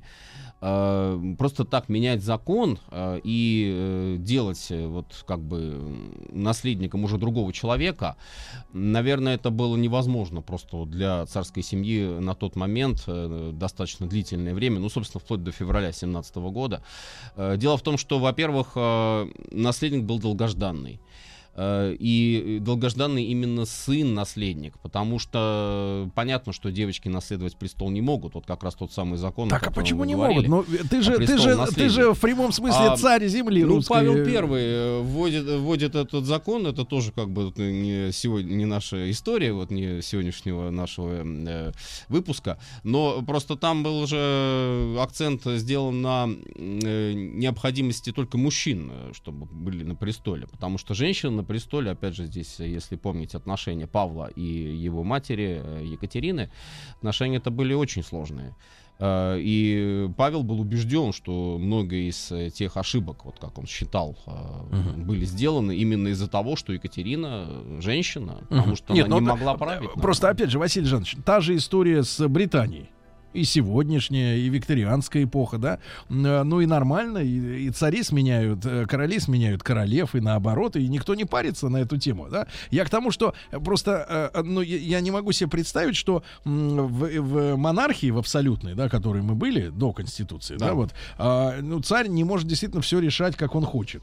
То есть, на самом-то деле, можно было спокойно обойти эти вещи? Можно, конечно. Тем более, что вот уложение об императорской фамилии, часть как раз э, российского законодательства, она могла меняться государем даже без всякого согласования с Думой. То есть вот это вот изъятие э, законодательное было в его пользу. Ну, в какой-то степени оставался э, этот самодержавный момент, э, бесспорно самодержавный, то есть здесь вот государь мог это положение Но не сделали. изменить по собственной воле. Ну да, он этого не делал. Почему он этого не делал? Потому что если бы это было сделано, тогда признавалась бы невозможность э, исцеления наследника. Вот эта вера в чудесное исцеление, она, наверное, и стала одной из главных причин, почему э, Григорий Распутин появился э, около престола и до него, и, собственно, даже и после. Э, Здесь вот этот вот элемент веры в чудо, Ага. веры в чудесное спасение, он очень сильно давал себя знать. Э, И особенно, конечно, у супруги, э, у императрицы Ага. Александры Федоровны. То есть у нее было настроение такое, что э, вот долгожданный наследник, когда выяснилось, что он неизлечимо болен гемофилией, на тот момент, во всяком Несворачиваемость случае, медицина, крови, да, да? внутренние кровоизлияния. Для него внешние царапины, даже вот иногда считается, что внешние царапины это было Мгм. смертельно. Конечно, смертельно, если там э, вовремя кровь не остановить. Но внутренние еще хуже, потому что там... а из-за чего они могли возникать? Да любой синяк, любое повреждение повреждения. внутренняя гематома. да, Внутренняя, да, могла, вы- могла увеличиться вот эта вот гематома, и это грозило, там э, сосуды очень э, подвержены были вот как раз э, этому воздействию, и суставы. Э, То есть здесь боли были жуткие у Алексея, э, и вот по воспоминаниям там э, тех, кто с ним э, общался, видел его, то есть мальчик очень, очень страдал. И Это постоянно, стороны- как бы, да, Нет, спутник? ну, конечно, не постоянно. Конечно, э, был особый режим. э, Ну, начать хотя бы с того, что вот когда э, он был еще там в очень малом возрасте, его постоянно носили э, на руках. Э, Это был специальный казак-конвоец, конвой, собственно, его величества. Затем это появился у него вот этот дядька Матрос. матрос деревенька, да. Личность такая, в общем-то, тоже неоднозначная. Ну, тем Почему, не менее... ну, это уже там события после 17 года с ним связано немножко. Ага. Так вот, э, главное дело в том, что просто э, он, э, с одной стороны, вроде бы и неизлечимо болен, но с другой стороны, вот эта надежда на чудо. Надежда Что на то- медицина говорила? Они понимали, вы что... знаете, здесь медицина э, неоднозначно тоже на- здесь вот все это было. Наше мнение, вот наши отечественные медики, ну, знаменитая вот как раз реплика э, лейб-хирурга Федорова, когда э, решался вопрос о передаче престола, собственно, из-за чего престол вот э, в эти трагические дни февраля 17 года был передан все-таки брату, а не наследнику, не Алексею. Вот его мнение было такое, что Ваше Величество наследник неизлечим. То есть наследник вряд ли доживет даже до совершеннолетия. С другой стороны, были э, и мнения зарубежных врачей, которые э, полагали, что э, если уж полностью излечиться э, от этого недуга э, будет невозможно, то особый режим э, в котором необходимо быть наследнику, а, как раз позволит ему, в общем-то, спокойно жить и э, даже править. И здесь э, не должно быть каких-то особых э, проблем. Да. И а, э, как же вот выбился Распутин э, в люди, условно говоря? Как произ- произошло восхождение его? Ведь сначала, там же история какая? Сначала, я так понимаю, общество, ну, высокое Да. общество, салоны, да, где собирались все эти люди, э, которым нужны были шуты, ну, и для развлечения всякого рода. Они его вывели в свет, а потом, когда э, Распутина акцептировала, условно говоря, да, царская семья, то сразу Распутин в этих же салонах стал нон нон грата, да, и, так сказать, э, и пресса начала его полоскать. Но вытащили это его на свет. Сначала светские товарищи, правильно? Ну, здесь, наверное, все-таки не свет даже, а такое вот удачное для него, удачное для Распутина стечение обстоятельств. А какое? А, какое? Дело в том, что он, э, ну, во-первых, э, конечно, вот эти все версии, он э, там Распутин, э, фамилия из-за того, что он распутный, э, это, конечно, не выдерживает критики, хотя бы потому, что... И вот эта в история с фамилией новых. То есть а, вот, на э, выход он потом себе сам как бы уже вот просил, э, потому что считал, что эта фамилия для него м, будет его отличать как бы от остальных. Дело в том, что в селе, где он жил, Покровское село э, Тобольской губернии, там этих Распутиных было много. И вообще типичная ситуация для многих деревень российских. Мгм. Даже Одна вот, фамилия. Ну, а фамилии, На да, фамилии они либо по помещику называют там себя, либо по названию населенного пункта. И это очень часто встречается и в центральной России и так далее. А не потому, что вот он там, опять же, какой-то развратник. Что он там был конокрадом, ну, это, это тоже э, как бы вот версия, да, одна из версий. Да не, ну кто по малолетству чужую тачку не водил? Но Ну, время такое было. Э, Да, ну, лошадей много, страна лошадная. А, ну, главное, главное, наверное, то, что вот А, Василий Жанович, а вот самое главное, да, э, момент восхождения, да, выделения Распутина э, среди его односельчан, Ну, да, ну и дальнейший рост. Э, тогда уж э, после новостей, новостей спорта, ребят, мы обсудим. Василий Жанович Цветков, доктор исторических наук, профессор Московского педагогического государственного университета, с нами сегодня, за что ему огромное спасибо. Товарищи, рабочая крестьянская революция, о необходимости которой все время говорили большевики, совершилась!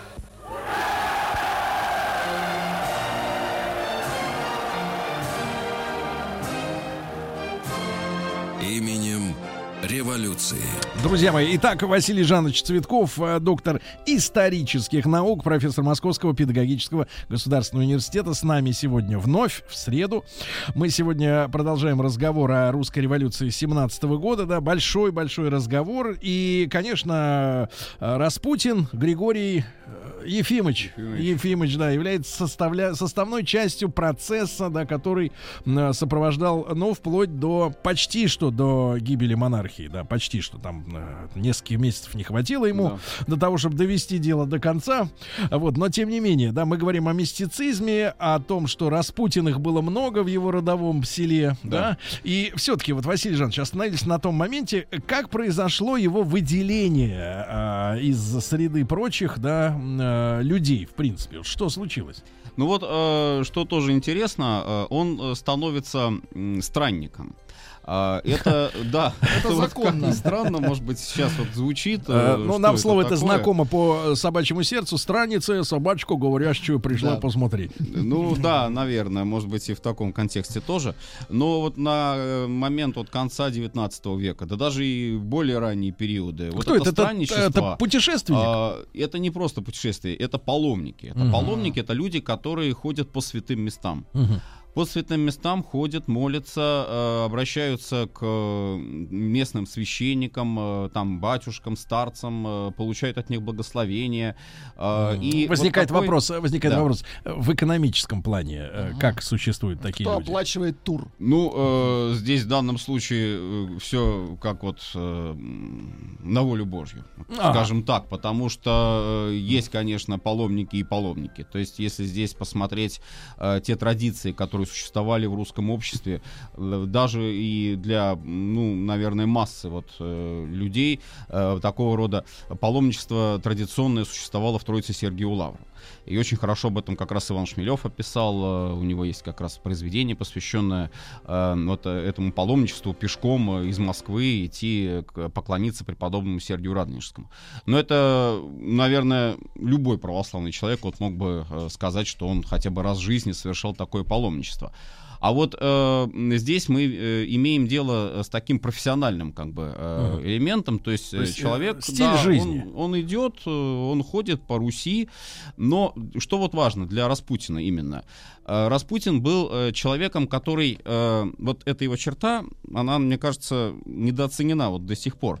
Он умел э, впитывать в себя, собирать в себя вот... э, Наблюдатель. те- да, те признаки, те какие-то, э, допустим, особенности беседы, особенности общения, особенности вот какого-то там духовного поведения, э, которое он видел э, М. в монастырях, которые он видел э, в храмах и, та- и так далее. И вот воспринимая все это, он, э, конечно, потом э, применял... и, научался э, как бы, Да, да, да.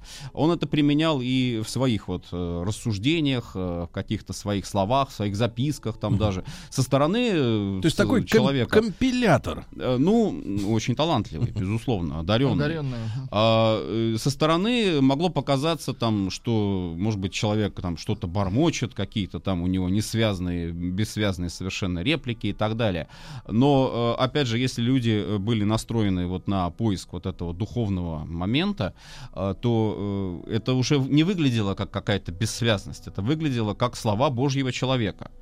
Э, И вот это вот как раз э, помогло, наверное, ему. А Почему? Потому что ведь э, здесь вот э, мы говорили о великосветских кругах, но отнюдь не с них начинается восхождение Распутина э, в Петербурге.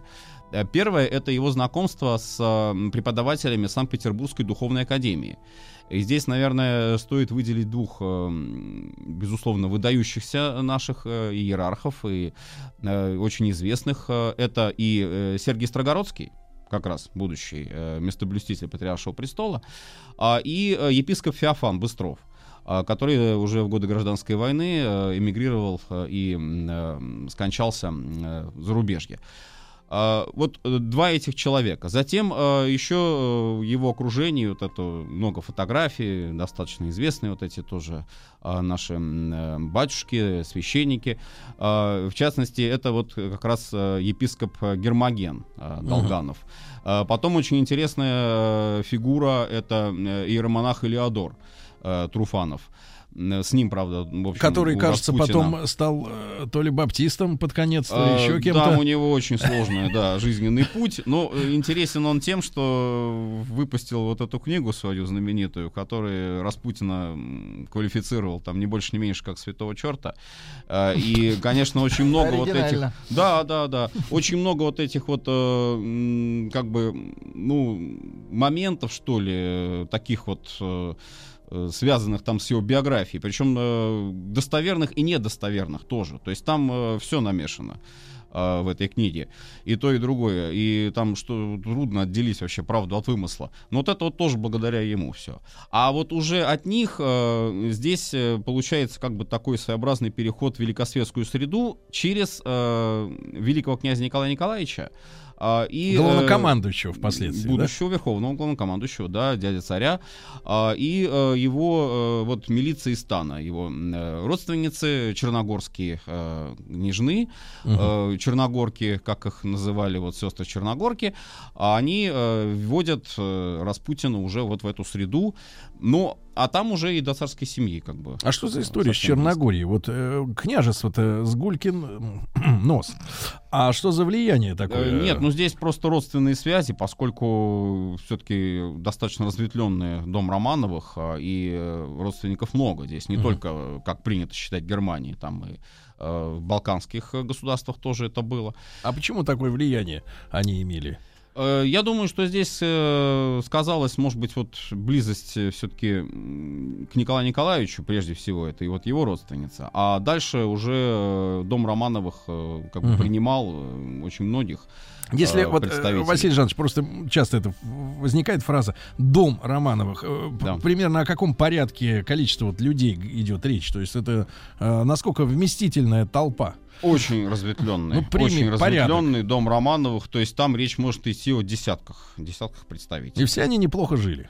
Э, ну, скажем, И мутили. э, что скажу так, что э, здесь э, был специальный фонд, э, специальный бюджет, специальные земли, вот э, земли императорской фамилии, э, дворцы, которые принадлежали э, императорской фамилии. Многие из этих дворцов сейчас это музеи, это музейные комплексы, это и Царское село, и Гатчина, и э, Павловское, и другие, и, естественно, в самом Санкт-Петербурге, и в Москве эти дворцы были. Огромное хозяйство. А после февраля 17 года это все национализируется. Это все передается государству. То есть вот это первый такой акт национализации еще до большевиков, кстати сказать, вот был именно связан с императорской фамилией. Хорошо, А, хорошо. да. Василий Жанович, так э, э, тем не менее, ну хорошо, э, человек э, мудро говорит или эзотерически, да, но ведь мы понимаем, что э, своего могущества он достиг из-за того, что реально помогал э, как, ну, как врач, как лекарь, как, не знаю, как там, хиропракт или как это называется, что он там делал, да, гипнотизер, что угодно. А вот это как проявилось? То есть вот способности не, не- неосязаемые, да, не просто болтология. Ну, э, есть такая версия, что э, он каким-то образом, чудесным образом заговаривал кровь у наследника, что вот она останавливал, что он останавливал вот эти самые внутренние кровотечения. Это факт? Э, Я думаю, что здесь другое важно. Э, Здесь важно то, что он успокаивал, конечно, не кровь, а он успокаивал самого наследника, потому что это действительно э, для него были страшные вот вещи, что у него там творится в организме. Он боли испытывал очень э, заметный вот э, Алексей Николаевич. И он, конечно, э, успокаивал мать, он успокаивал Александру Федоровну. И вот э, есть очень интересные, но, к сожалению, не часто их вспоминают, э, записки нашего знаменитого психиатра и ученого Бехтерева. И вот Бехтерев феномен Распутина объяснял э, именно тем, что это э, человек, который обладал не то чтобы какими-то особыми гипнотическими способностями, а это был просто человек с очень сильной волей э, и с очень сильной вот такой верой в себя и верой в свои способности, какие-то вот убеждать людей. Вот, может быть, это был тот самый гипноз, который считался вот его присущий ему характер. А, И, э, конечно, те, кто э, искали вот э, этого воздействия, те, кто надеялись на то, что вот этот человек сможет помочь, своей молитвой, своим даже взглядом, в конце концов. Ведь то, что у него было самое, наверное, характерное? То есть, Это давайте взгляд. так назовем это любимым словом женщин, э, сегодня наших современниц, они всегда используют в таком случае слово харизма. Да, можно Ну, и грубо говоря, сказать. определение у харизмы такое. э, э, вера в этого человека больше, чем его собственные возможности. Э, Да, да, да, именно так. То есть вот Бехтерев как раз отмечал эту черту. А, И если вот действительно вы захотите поверить в его способности, то вы поверите и вы будете его То слушать. есть давайте так, Распутин, э, экстрасенс, гомеопат. Что-то, что-то такое очень сильно раз, разбодя- это- это- разбодяжное. Друзья, это Василий Жанович. Цветков у нас сегодня в гостях.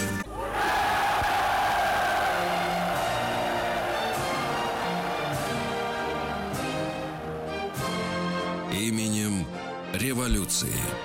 Друзья мои, итак, с Василием Жановичем Цветковым, доктором исторических наук, мы продолжаем разговор сегодня на очень интересную тему о Григории Распутине, да?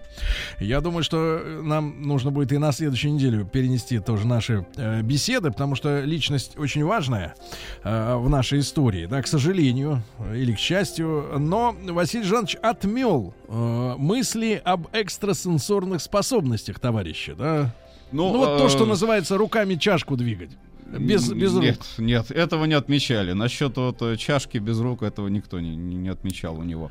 У него отмечали э, глаза, М. вот взгляд, взгляд очень сильный, действительно. А на сильный, фотографиях вы волевой. замечаете, Это что он был заметно. какой-то отдельный? Это заметно, это заметно. Глаза, рост э, Злой он, высокий. э, этот взгляд. пронизывающий, скажем так. А, Человек, который смотрит на тебя и смотрит, вот многие это отмечали, как бы вглубь, внутрь тебя. Но опять же, вот если э, вспоминать э, того же Бехтерева, то есть все зависит от э, самого субъекта, то есть с кем он общается.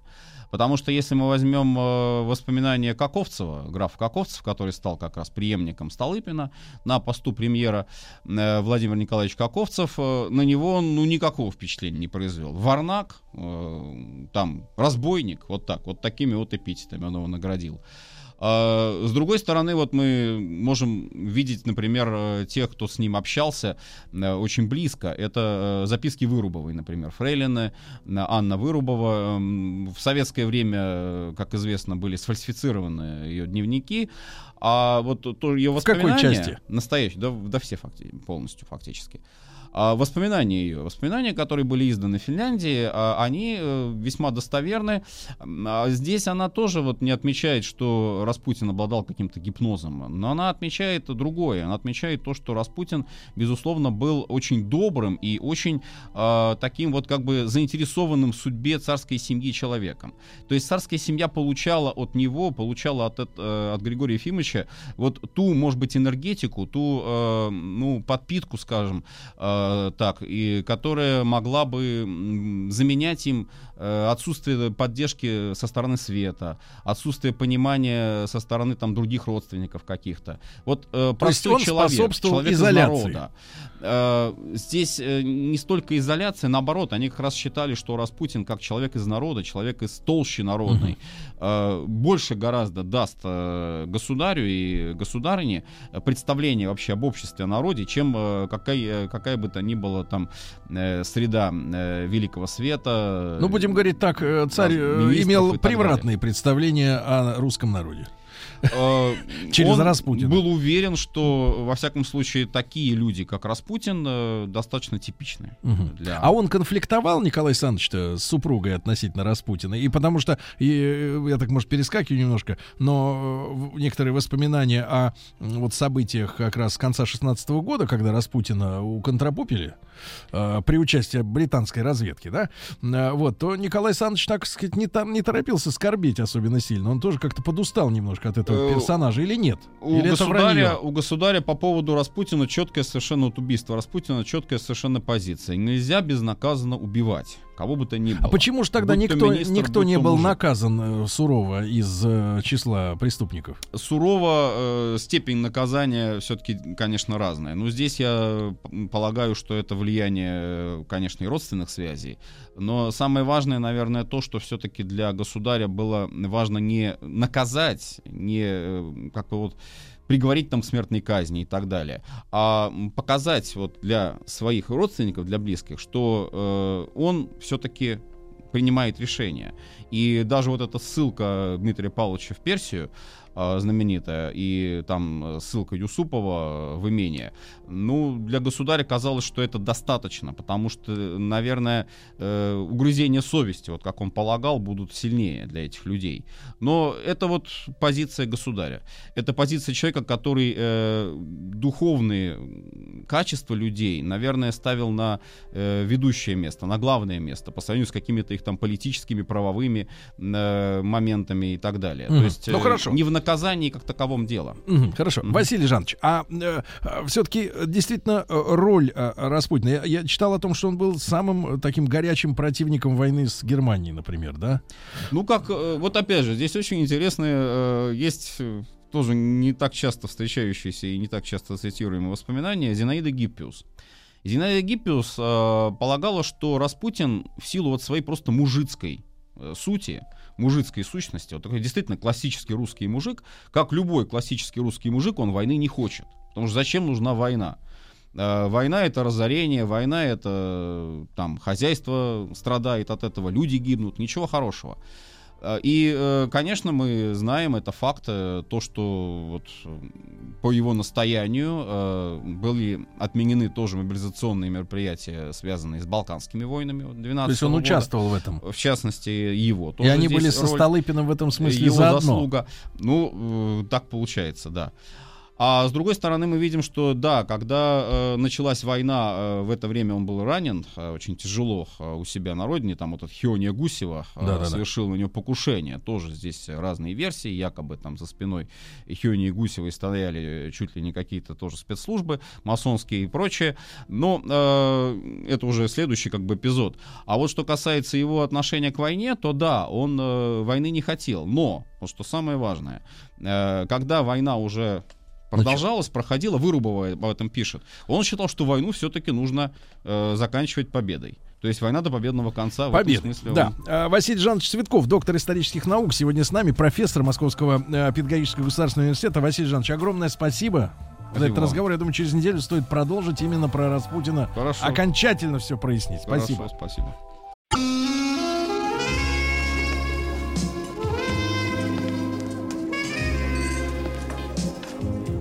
Пожалуйста. Какие у вас интересные пальцы. Вы не велончелист? Нет. Торговый работник. А что такое? Ваши длинные трепетные пальцы говорят о тонкой душевной организации. Мужчина. Руководство по эксплуатации. Друзья мои, не во сне, а наяву приходит к нам доктор Анатоль Дубин. Анатолий, доброе утро. Доброе. А. Сегодня Толя похвастался своей новой трубкой, а, которую он будет курить. а, это прилично. Кстати, курение запрещено, друзья, в общественных Нельзя- местах. нельзя хвастаться этим. Вы выходите на улицу, Да, чтобы обязательно. покурить Обязательно, трубку, правда? обязательно, обязательно. Какая? э, Ну, для вас весна в радость, потому что можно, наконец, пальто не накидывать. Можно не было просто выйти. Анатолий, сегодня у нас большая тема, она касается тещ. Правильно? свекровей. И свекрови, да. Но перед этим я прошу вас, как человека заинтересованного, человеку другому помочь. Хорошо? Бесплатно. сегодня получил следующее послание. Зовут меня Владимир. Для вас Володя. Для меня. Для, вас. Владимир. А, Прошу вас совета. Интересно, конечно, мнение э, ваших гостей. А, сложилась в мои годы такая ситуация. Живу 9 лет в гражданском браке с прекрасной барышней Еленой. Все довольны. А, э, вот такие, все довольно такие. Ну, дело в том, что, э, к сожалению, пунктуация, А, препинание. вы что-то перепутали. Все отсутствует, да. Все довольно-таки неплохо в нашей жизни, но есть одно но. Елена, без видимой на то причины, позволяет себе иногда грубо отвечать на мои вопросы либо просьбы. Грубо — это резко, на повышенных тонах. Последний год на мои просьбы говорить спокойно со мной никак не реагирует. Вот вчера настал тот день, я не сдержался и отвесил ей леща легкого. Напрягает меня, что мы, ста- что мы стараемся, мы планируем детей. Не представляю теперь, как будет дальше. Прошу, подскажите, как сохранить отношения, что ей сказать, как себя вести, если она на меня гавкает. А, вот, и это поведение, это поведение меня не устраивает. С уважением, ваш слушатель из Екатеринбурга.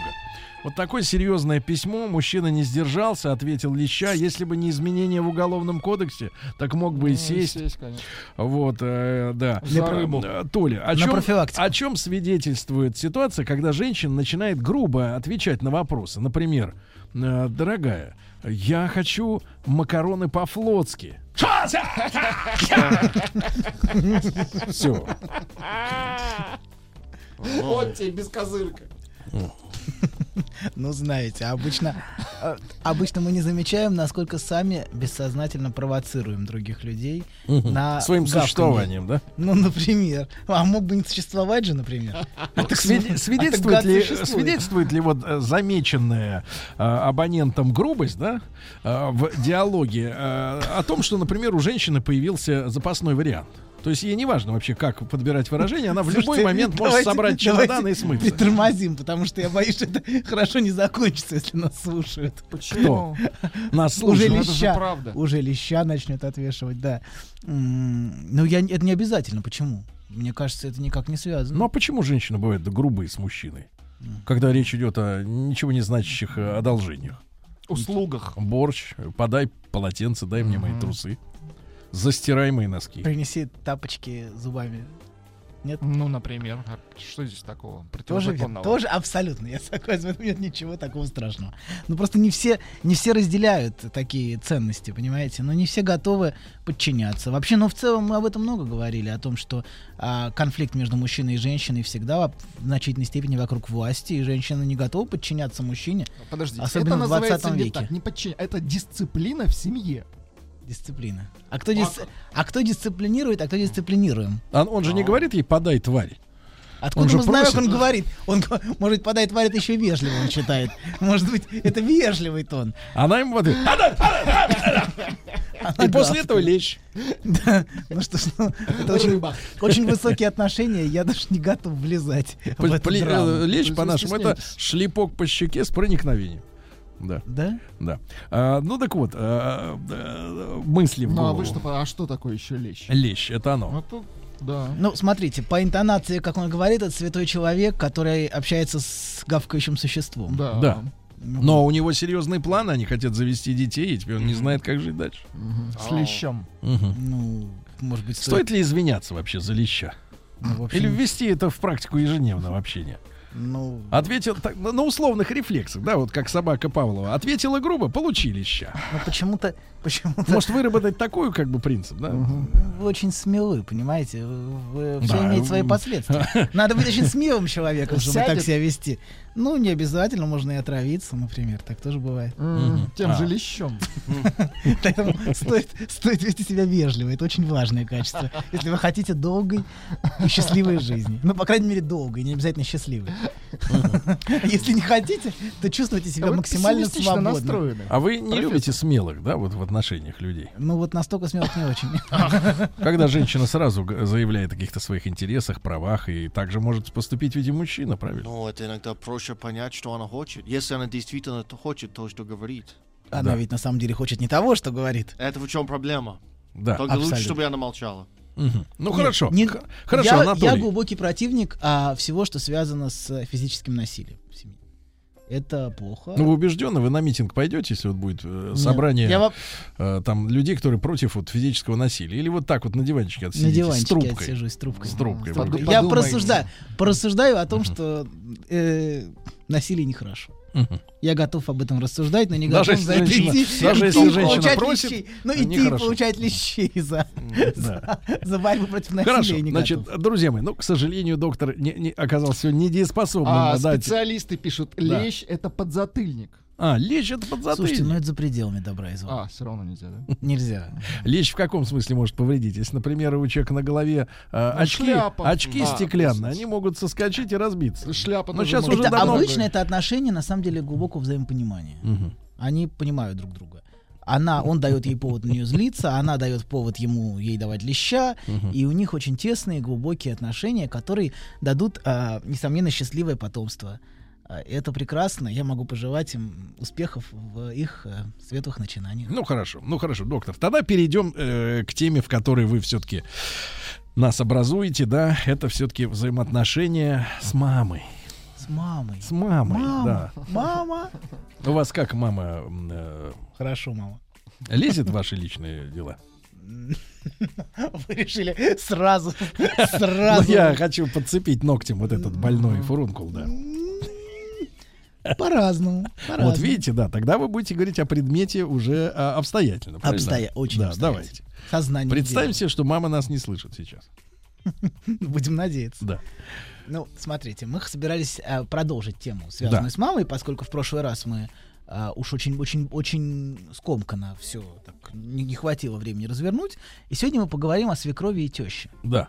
И о том, как м, эти люди а, всячески помогают и укрепляют семейные отношения следующего поколения. Да. Своих детей, дочек, сыновей, как они помогают своей заботой, любовью и теплом к будущей семье. Вот. Ну, знаете, вообще в, а, в культуре, в а, животной культуре, знаете... Животная культура — это новое словосочетание подождите. 21 века. Хорошо, хорошо, Животная отменяем, культура. отменяем, отменяем. Говядина? Отменяем. Да, говядина. Культурно приготовленная говядина. Или какие-то запрещенные У культуры. У некоторых животных, знаете, есть, эм, как бы это сказать, такие отношения со своим потомством, как а, попытка а, поглотить их обратно после порождения на свет. То есть как-то обратно. Сблизиться, сблизиться, ну сажать. Мгм. Знаете, так бывает. Вот Мгм. они как-то предпочитают съесть сразу. Но чтобы- они не виноваты, они рабы генетики. Рабы генетики абсолютные. Бывают кошки там как-то сразу поедают свое потомство. Да. Вот, а это грустная история. И, но не Вискос стоит- скончился. Ужасно, ужасно. И сразу тогда, тогда, тогда идут только что появившиеся из другого места тела существа, поедаются, в общем, и происходит, Ну, происходит мгм. воссоединение. Мгм. Воссоединение обратно. Очень, очень близкое и тесное. Вот а в человеческих, от- в человеческих отношениях, как, это- как это неудивительно, а столь, столь тесные и близкие отношения а, очень Чисты. Очень чисты, очень чисты, да. А, просто... Но а, каннибализм запрещен. Каннибализм запрещен, поэтому а, предпочитают растягивать это удовольствие некоторые родители на десятилетия. Мгм. Вот, может быть, это на 50. Молекулярная пища. Да, они медленно, через чувство вины, через что-то еще, это удовольствие растягивается. Попытка съесть так нельзя сразу, понимаете, поэтому а, надо частями. Мгм. Частями и медленно. А где глуби- глубинная причина вот э, Глубинная такого поведения причина? матери? а, с тещей, свекровью по отношению да, к собственным, а, в том, что очень сложно позволять а, другому человеку отделяться. Это большое горе, а, что от тебя, от тебя уходит твой сын, твоя дочь, которые были до этого частью твоего собственного тела. Фактически. Мгм. Вот. И любое, любое и рождение в каком-то смысле это горе, потому что это утрата, и нужно отпустить э, своего собственного ребенка в а, собственную жизнь. А как такие люди, пардоньте, доктор, а, живут э, до беременности? Вот они еще никого не вынашивают, а, они пока что еще... И вынашивают планы. э, Да, они пока что еще вот живут как-то вот, может быть, даже и в свое удовольствие отчасти временами по, по выходным. Редко, Редко. редко. да. Но тем не менее, вот э, Отвешивают они... леща, например, маленькие радости жизни получают и планируют свое потомство. Это очень Но это важно. э, горестное существование для людей, у которых пока что нет вот ребенка, но они вот такие паучихи. А, слово паучиха, да, это хорошее слово, наверное, но оно меня несколько смущает. Оно заставляет меня Вздрагивать. Вздрагивать, да, Мгм. вздрагивать. Просто становится страшно. Вздрагивать всеми сложно, шестью я лапками. доктор вздрогнул. Я теряю все мысли. Смотрите, а, а, это связано с, несчастливой личной жизнью, как правило. Как правило, в детях ищут компенсации а, собственного семейного несчастья. Через детей пытаются получить и компенсировать то, что не получается от мужа. А через дочь или через сына они должны уже нагружены ответственностью и требованием. Да, доктор, а, в этой связи вот возникает вопрос, соответственно, а почему женщина, да, э, и часто это встречается такая картина, э, не может вместо неподходящего мужчины поискать подходящего мужчину. А зачем нужно, Нужно э, родить например, подходящего мужчину. Зачем нужно создавать э, семью э, с человеком, который, например, не вызывает либо уважения, либо интереса, либо органу, да, вот удовольствия, да, никакого Потому не что вызывает. остальные пьют. И так далее. Значит, почему женщина так боится снова искать другого мужчину и довольна теми э, отбросами, которые вот встречаются ей на ее пути? Ну, смотрите, мы видим через призму своего собственного внутреннего мира. Любой мужчина может стать отбросом. Так же, как любая женщина может начать гавкать. Понимаете, в чем проблема? А. То есть превратить женщину Отбросом невозможно родиться, им можно стать. Отбросом можно, можно стать. Но изначально, да, можно, конечно, чтобы ма- мать относится к ребенку как к отбросу. Таких, а таких детей очень много, когда к собственным детям относятся как к а, ужасным производным собственного тела. Очень И так, но мы сейчас не о таких. Не о таких нет. Вот, но несомненно, а, несомненно, в, в этих семьях, как вот как вы говорите, а, в этих семьях нет счастливой личной жизни, и в этих семьях женщины бессознательно ищут такого мужчину, или мужчина ищет такую женщину, которая будет его гнобить, или женщина, которая будет гнобить и унижать своего мужчину. Они воспроизводят свои внутренние конфликты. То есть а, то, что есть внутри, оно ищет как бы внешние объекты, чтобы реализовать себя. да. Да, да, да. Поэтому, а, если женщина внутри гавкающее существо, то поверьте, через 10 лет она загавкает. Мгм. В реальности. Даже если она не гавкает, даже если она, даже если представить ей самой это было невозможно. Просто надо создать тепличные условия для того, чтобы аппарат речевой заработал Да, на полную да, катушку. Абсолютно. И это очень, очень, очень сложная работа. Мгм. Не надо думать, что это так уж просто заставить человека гавкать. Вот. Это требует огромных усилий и вложений, которые сам человек не замечает. Да. Вот. И, а, наверное, в- при хорошем раскладе, когда человек выздоравливает, он уходит а, один от другого и начинает строить новую жизнь. Ну, так бывает, что люди перестраивают отношения. Такое тоже бывает. При но- помощи психолога за 7. Ну, и так тоже И такое бывает. тоже бывает. Такое Да. тоже бывает. Да. Нельзя сказать, нельзя сказать, что это неправда. И таким образом вот она несчастна с мужчиной, да, допустим, женщина, если, да. И Но она- проблема в том, что уходя к дру- находя другого мужчину, она может найти такого же. То есть, точнее, создать его. Я его слепила из того, что было, а то, что было, я и полюбила. Ну да. То есть я его леплю.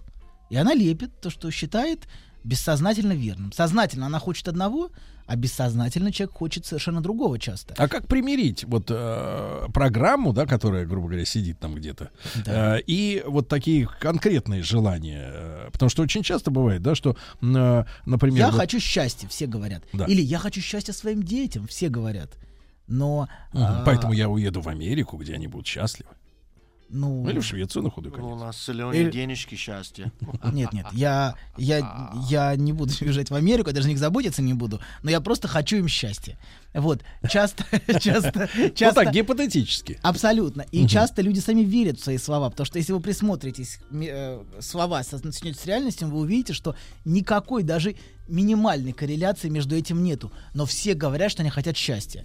Хотя часто человек, который сам несчастлив в семье, он хочет несчастья в семье собственных детей. Хотя в этом никто никогда не, не признается. Просто они будут говорить, что он выбрал не ту женщину или Не послушался Её мужик- маму. да, ее, а или ее мужик вообще ничтожество.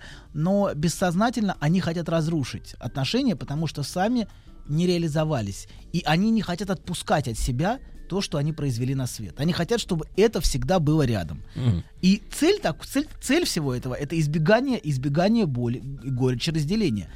Все матери знают, как это горько, когда ну, твой сын э, живет своей жизнью, или твоя дочь начинает жить своей жизнью. Это одновременно и радостно, но это и горько, что ты, что ты уже не нужна. Скажите, доктор, а вот это вот дебилы, э, которые так э, думают, я в широком смысле этого слова, не, не в оскорбить, не в медицинском диагнозе, в таком, в просторечием м, смысле, а в, то- в том плане, что вот э, мы же с детства, например, наблюдаем, например, за хорошеньким щеночком.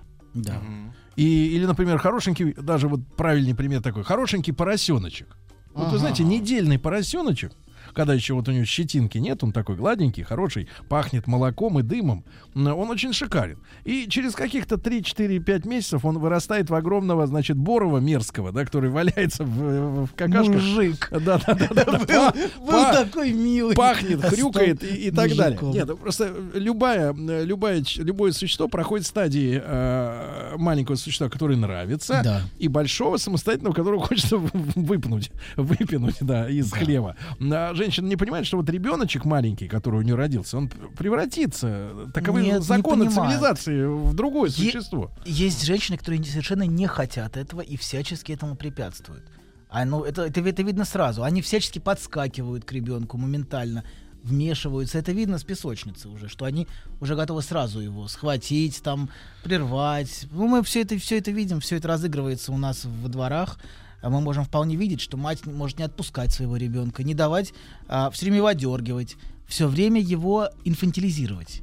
Вот на каждом шагу. Она может относиться к десятилетнему, как к двухлетнему, например. Тогда, тогда тут же практический вопрос, э, доктор. Если мы видим, например, в аптеке, в пункте приема э, стеклотары, э, значит, э, где-то еще в кинотеатре, вот такую мать, да, э, это уже признак э, того, что она несчастна в браке, если даже вот рядом папаша где-то болтается. Да, это, ну, это, это признак, что она вообще несчастна. Несчаст- несчастливые люди а, создают несчастливую жизнь. Проблема в том, что они изначально внутренне несчастны, и они пытаются за счет своих детей компенсировать это несчастье. Есть ощущение нехватки внутри, Мгм. дыры. Может, просто покушать надо побольше. Ну, да и отвалиться на диван. А, еда это очень важное удовольствие. Но Например? боюсь, что они, они так и делают. Зря вы так, зря вы так э, несерьезно То есть относитесь. дети не единственная возможность компенсировать э, дети, несчастье. ну, дети, возможность питания, как, как вы сказали, это же по- по- поесть и отвалиться на диван. А что, вы потыкаете на мой живот? Нет, Да, нет, я нет, ну несколько, вы? я несколько Вы- тучен, но Нет, я не это подозреваю, оппозит- я не подозреваю, что вы Кронос, который пожирает своих детей. Нет, нет, не дай бог. Не думаю. Я даже не думаю об этом. Вот. А, но а обычно, обычно пожирание происходит через вину. И обычно в этом проявляется запрет на разделение. Если в нормальной семье есть запрет на слияние, то есть, ну, все, приходит папа, говорит, нет, ребенок, ты спишь вот в отдельной кровати, там, а, значит, затем у тебя отдельная комната, вот, своя жизнь, все-все, ну, ты большой, давай, ну, как-то, ищи работу, вот, ну... Тебе уже пять лет ищи работу.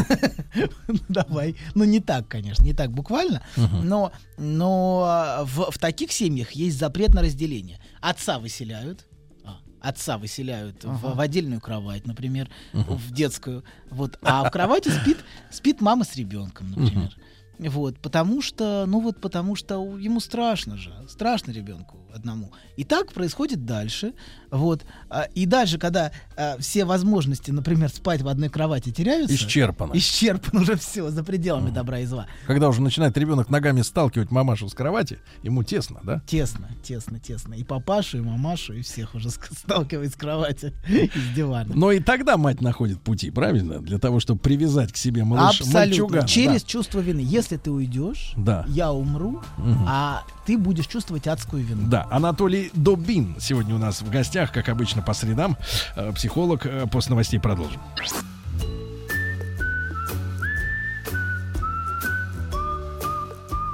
Путь к сердцу мужчины лежит через его желудок. Старая мудрая истина. Многие женщины об этом забыли, теперь страдают. Но главное, ни в коем случае нельзя говорить, как что из чего приготовлено. Мужчина. Руководство по эксплуатации. Э, Анатолий Добин в нашей студии. Нап- Напомню, по-прежнему э, психолог, наш э, добрый товарищ. Я знаю, я знаю, что Анатолий избегает прямых ответов из серии, например, дать или не дать леща по делам женщине. Но, тем не менее, Толя, вкратце спрошу тебя, действительно ведь мужчине, мужчина не в состоянии догадаться, как вот, например, хочет этого Таня, о желаниях э, этой женщины получить тот или иной подарок. Правда, мы, мы к сожалению, не телепаты. К сожалению, Нет, кость у женщины насколько, настолько плотная в, в- в черепе, что через нее не проникают мысли, к сожалению. Приходится вербализировать, да? Да, приходится. Приходится, да. Доктор, а, мы поговорили Это, о... конечно, грустно, Да. трагично. Мы но- при- при- поговорили о привязке ребенка к матери, да? Да. И, которая и стремление несчастна. к матери, к захвату, Да, собственно, но ребенка. что происходит тогда, когда э, мамой называют, например, тещу? Близкий нам с тобой вариант.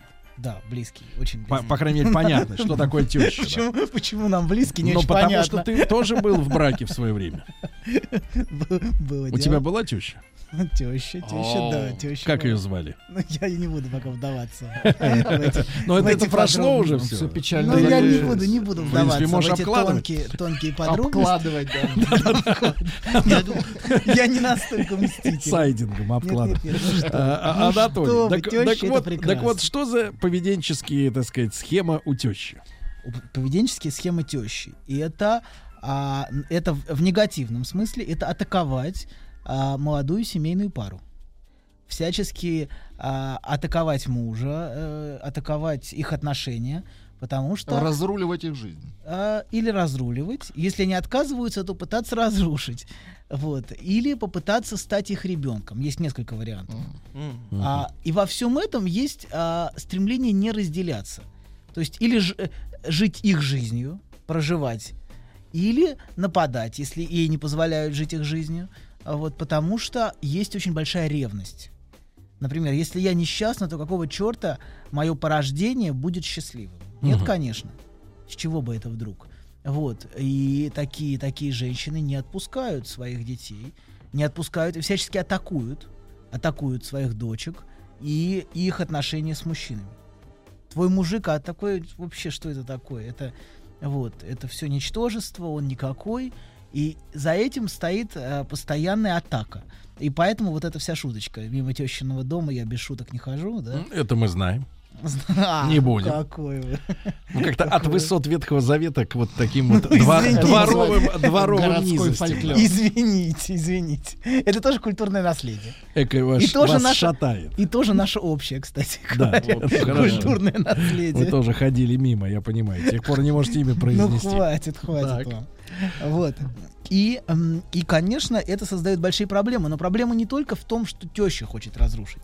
Знаете, как, как говорил один мой знакомый... М, а, Анатолий его звали. Нет, нет, не Анатолий, не Анатолий. А дерево лучше всего прятать в лесу, а труп на войне. Вот. а, это м, очень, очень хорошая мысль. Какой-то лесоруб спецназа. Нет, нет, к счастью, мой бывший знакомый, но неважно. Бывший. Должен денег? Нет, каком нет. звании Вы? Все хорошо, все хорошо. Вот. И а, в чем суть? Суть в том, что в отношениях захвата со стороны матери или со стороны тещи или свекрови прячется собственная потребность в, в матери. То есть а, за, за этим... Не понял. На самом деле ребенок очень часто сам не отпускает бессознательно своего родителя. Так. Поэтому, а, поэтому вся- всячески, а, всячески э, находится в контакте Но Ну, мы-то матерью. мужчины чем виноваты в случае с тещей? В случае с тещей в том, что ваша, ваша жена не может разделиться со своей мамой. Мгм. И она привязана к ней больше, чем к вам. В этом проблема. То есть как не привязываешь ее с разных сторон, все не привязывается. Не да? привязывается. Именно с нет. разных, да. Проблема именно в том, что, что эта привязанность, а, она, может, она может жаловаться, что мать меня не отпускает. Вот что я имею в виду. Жаловаться, мать меня не отпускает. Она постоянно звонит, контролирует. Но вот лучше всего труп прятать на войне. То есть лучше всего в этих отношениях как бы зах... или захвата со стороны матери Мгм. и со стороны тещи прятать собственную привязанность.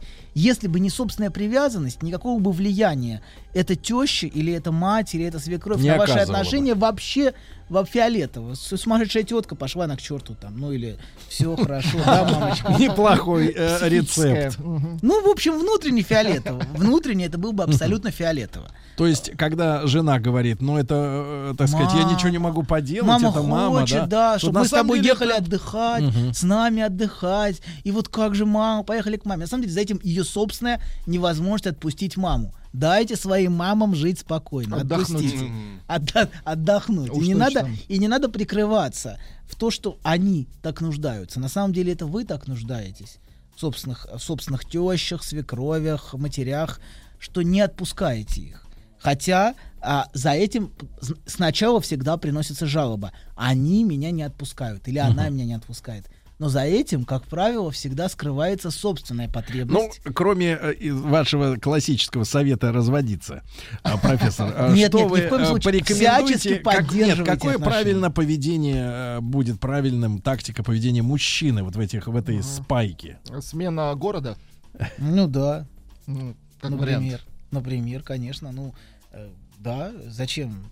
Но уж точно не надо, не надо поддерживать и оберегать так уж, вот так уж тонко эти отношения. А что вы называете обереганием? Вот какие действия неправильные, получается, совершает мужчина? Ну, регуля, там как-то... Подарки дарить маме? Ну, маме надо Дезик дарить. на 8 Нет. марта. Ну, смотрите. Не, лицензионное мыло. Смотрите, это не вопрос, не вопрос делать. Проблема в том, да. Сергей, что за звуки? Подарить Что за матери звуки? обмылок. Нет, я понимаю. Это, лицензионное. Я понимаю, из Польши. ну слушайте, ну я понимаю, что у вас очень, очень, очень теплые. Пани Валена. Смотрите, мама, я не домыл, тут несколько волоски остались сейчас. ну прекратите. Сергей, Сергей, возьмите себя в руки. Господи. Сейчас закукарекал. Да так живо представь. Мужчина. Руководство по эксплуатации. Да-да-да. А, проще просто вот с Дезиком, а там непонятно, действительно спущено давление до конца или что-то еще булькает. А, а, Толя, Да. а вот свекровь, Что это свекровь? та же параллельная Проблема. ситуация? А, свекровь, а, свекровь параллельная ситуация, но в том смысле, что есть разница по полу. Это тоже сказывается, что теща все-таки у нее дочь, и она может мешать своей дочери а, быть счастливой, потому что сама несчастна в любовных отношениях. И, кстати говоря, очень часто они нападают на а, испытывают сильную зависть к любовным отношениям своих дочерей и к сексуальному удовлетворению. М. Вот, за, за этим стоит зависть и атаки, и атаки Хорошо, на- что у женщин-роботов нет матерей. Вот. И, кстати Это говоря, один из главных плюсов. Кстати пришел, говоря- пришел вместо матери механик. кстати говоря, одна из причин в способности женщины испытывать сексуальное удовлетворение в браке, Это мой, это Это- мой папа, конструктор. ну, Ага. Вадик, Ну, ну, ну, дайте сформулировать. Формулируйте. Ну, что же вы Извините. цирк устраиваете? Ну, как, как подростки в детском саду. Мгм. Подростков нет в детском саду. Извините, все На время горшке не усидит. Все время путаю. Не важно. Даже сообщение пишет. Хватит уже ржать, дайте послушать дядю. Послушать семь. Сергей, Послушать семь. Поржать Сергей, бесплатно. ну, Сергей, подождите. Давайте. Подождите, я уже мысль теряю с вашим ржачем непрерывным. Свекровь. Свекровь. А, а, значит, а, одна из проблем в способности женщины испытывать сексуальное удовлетворение, что она в браке, например, не может переживать удовлетворение, а, и это потому, что она испытывает вину за свои отношения с, с мужем перед мамой, которая несчастна. Что у мамы такого нет. У мамы Счастья. такого нету. У мамы такого нету. И, и, а, да, Ну, сейчас а если не под- может быть поделиться с мамой? Поделиться с мамой. Ну Чем? Мужем? Вот счастьем, да, мужем. Какая щедрая. Навыками. Какая- навыком. Вот. И в этом, в этом очень часто... Ну или в грезами. очень- и в этой, в, этой, в этой вине очень Мама, часто кроются проблемы. тебе его. Его в четверг привезу. Мгм. Только надо батарейки новые поставить. Да, Анатолий Добин сегодня у нас в гостях.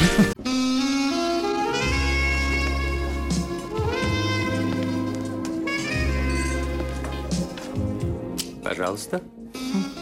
Какие у вас интересные пальцы. Вы не велончелист?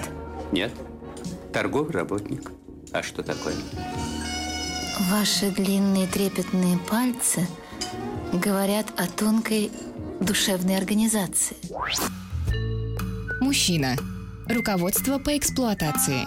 Итак, в нашей студии Анатолий Добин, человек с куском сертифицированного мыла в кармане. А, Пани Валена.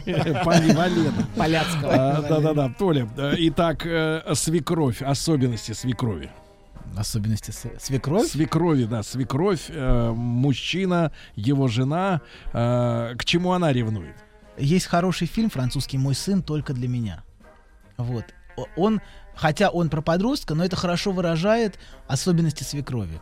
Им сложно отпускать собственных мальчиков, потому что мальчик очень нагружен восстановлением, как бы это сказать, а восстановлением Элегантнее сейчас.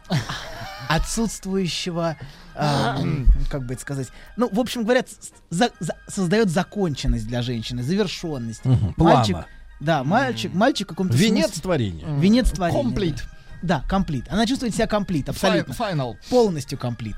Вот. А тут ее хотят лишить этого комплит, понимаете?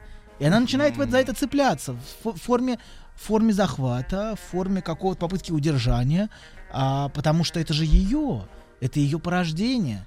Вот. И если, а, если у женщин это скорее она как двойник своей матери, ну, она является каким-то Мгм. нарциссическим Клоном. двойником, клоном, ну да, а, и отпустить свой клон сложно, то тут от- отпустить как бы свою, свою комплитность, свою законченность, завершенность. очень, Вырвать очень э, какую-то незаменимую часть, да, из себя. Да, да, да. Это как будто ми- из меня вырывают кусок мяса. Мгм. Есть э, комментарии, Вот, вопросы, тут- тут- мысли. Тут, А, пишет, да. моя теща живет за 3500 километров от нашей семьи. Так она умудряется контролировать наш досуг из дома. Северьян пишет. Мгм. Северьян. А, И вот второй еще тоже. Онлайн-контроль. Теща гадина разрушила мой первый брак. Фактически оставила мою дочь без отца. Да. Развелись. Но смотрите, во-первых, здесь дело опять не совсем в теще. Мы все время пытаемся, пытаемся отвести это в сторону. Дело в свекрови или в теще. Дело не в них. В сынке. Дело в привязанности, да. В той привязанности, которая есть внутри дочери или внутри сына к своей матери. И это через, через эту привязанность можно что-то разрушить. Слушайте, доктор, а вы, не, вы будете удивляться, но я себя поймал на мысли, что не помню лица тещи. О, Представляешь, сколько лет прошло? и сколько ты счастлив. Реально не могу вспомнить, чуваки. Это так, ну это, мне за вас порадоваться? Да, да, да. Мы это да. отметим. Я забыл ее лицо. Да, реально. Наконец-то. Это удивительно. Да, и, и в дело совсем не в теще. Если женщина может сдать границы своей маме и сказать, нет, не лезь, это не твое дело, это моя семья, это одно. А если теща ей постоянно вливает в уши, а, или свекровь ему вливает в уши яд, как у отца Гамлета, знаете, там Мгм. ему влили в уши яд. Да. Вот. В одно втекло, в другое вытекло. Ну да. Не влили в- совсем. Он спал, ему влили в уши яд, он умер. Вот. А, так и тут. Постоянно вливается Откуда, оттуда появились беруши, да, теперь? на ночь. Чтобы не вливали. Да, это очень важное, очень важное качество. Способность ограничить свои уши, но именно моя любовь к моему родителю мешает мне задать границы. А отнюдь не то, что родитель нападает. Она может быть сколь угодно безумной, сумасшедшей, обвиняющей. Это не важно. Если я не испытываю привязанности, если я исполнил первую заповедь, покинет отца и мать свою и прилепится к жене своей. Вот Мгм. первую заповедь. Не всем дано э, мудрость христианства понимать. Да. Не А, не скажите, просто, Анатолий, а вот по первым признакам знакомства с женщиной, вот вы пока еще романтический, да, она, Очень. она еще элегантно одевается, ты еще Очень. чистишь ботинки. Ну, Допустим, просто по шляпе, может быть, Э, Да, нет, нет, вот а, что должно насторожить сразу, что вот при- присутствует связка с, с ее мамочкой или с его Но если мамочкой? вас сразу, сразу как-то про свою маму Волокут начинают... знакомство, Ну, знакомиться? волокут знакомства не знаю, но если вас начинают сразу про маму, про мам, Ну, про про, маму. про, про кри- если, например, критические замечания или шутки в адрес э, матерей, ну, какие-то... Не воспринимаются. Попытайтесь Воспринимаются- на воспринимаются. э, гипотетической свекрови. ну, воспринимаются с, как бы это сказать, с Мгм. абсолютным непониманием, и вы видите взгляд чудовищного презрения к вам, Мгм. вот, что вы сказали что-то что совершенно богохульное сказали, то вам стоит задуматься об этой связке. А, Это очень важно, думать об этом до брака, потому что а, а, часто, как только рождается ребенок, мужчину выкидывают. И они воспитывают вдвоем. Теща и а, мама. А мужчина все уже не нужен. Он исполнил свою роль. И у них еще желательно, чтобы росла дочка. Это вообще было бы сказка. Три поколения вместе. Матеря. Это матрешка, это прекрасная матрешка, Матрёшка. которая растит, и этой матрешке никто не нужен. Вот, мужчина исполнил свою биологическую роль, все. А дальше он ничтожество, он мерзавец, Мгм. твой отец, он подлец. Ну, в лучшем случае, сложный характер у него, у отца. Ну, это при хорошем раскладе. Он вообще, вообще он подлец. Вот. И вот эта матрешка — это главная проблема, где растут мать, растит свою дочь, а дочь растит свою дочку. Значит, вот, это, вот, вот эти три поколения вместе, а за Какой этим вы стоит... отчаянный женененавистник, доктор. Как я вас за это люблю. Нет, нет, нет. Я, я с огромным уважением отношусь к женщинам, которые могут отлепиться от своих матерей. Но это очень сложно. Это требует огромной работы. Так же, как и для мужчины. Давайте создадим движение с хэштегом «Отлепись». Отли- Да, отлепить. Это хорошо. Причем для всех. И для матерей, и Нет. для... Может, к 8 марта замутим Давайте, такое? давайте. Я отлепилась. Нет. Продолжение «Я служил, я отлепился». Или «Я отлепилась». Нет, я отлепляюсь. В процессе. Ну, отлепляться-то можно вечно. Или, отлепимся. Вместе. Давайте вместе Вам отлепляться. придумали имя. Да. Жан-Поль Анатоль. Какая банальная чушь. Да. Анатолий, ну, как всегда, радостно с вами Да. скоротать время.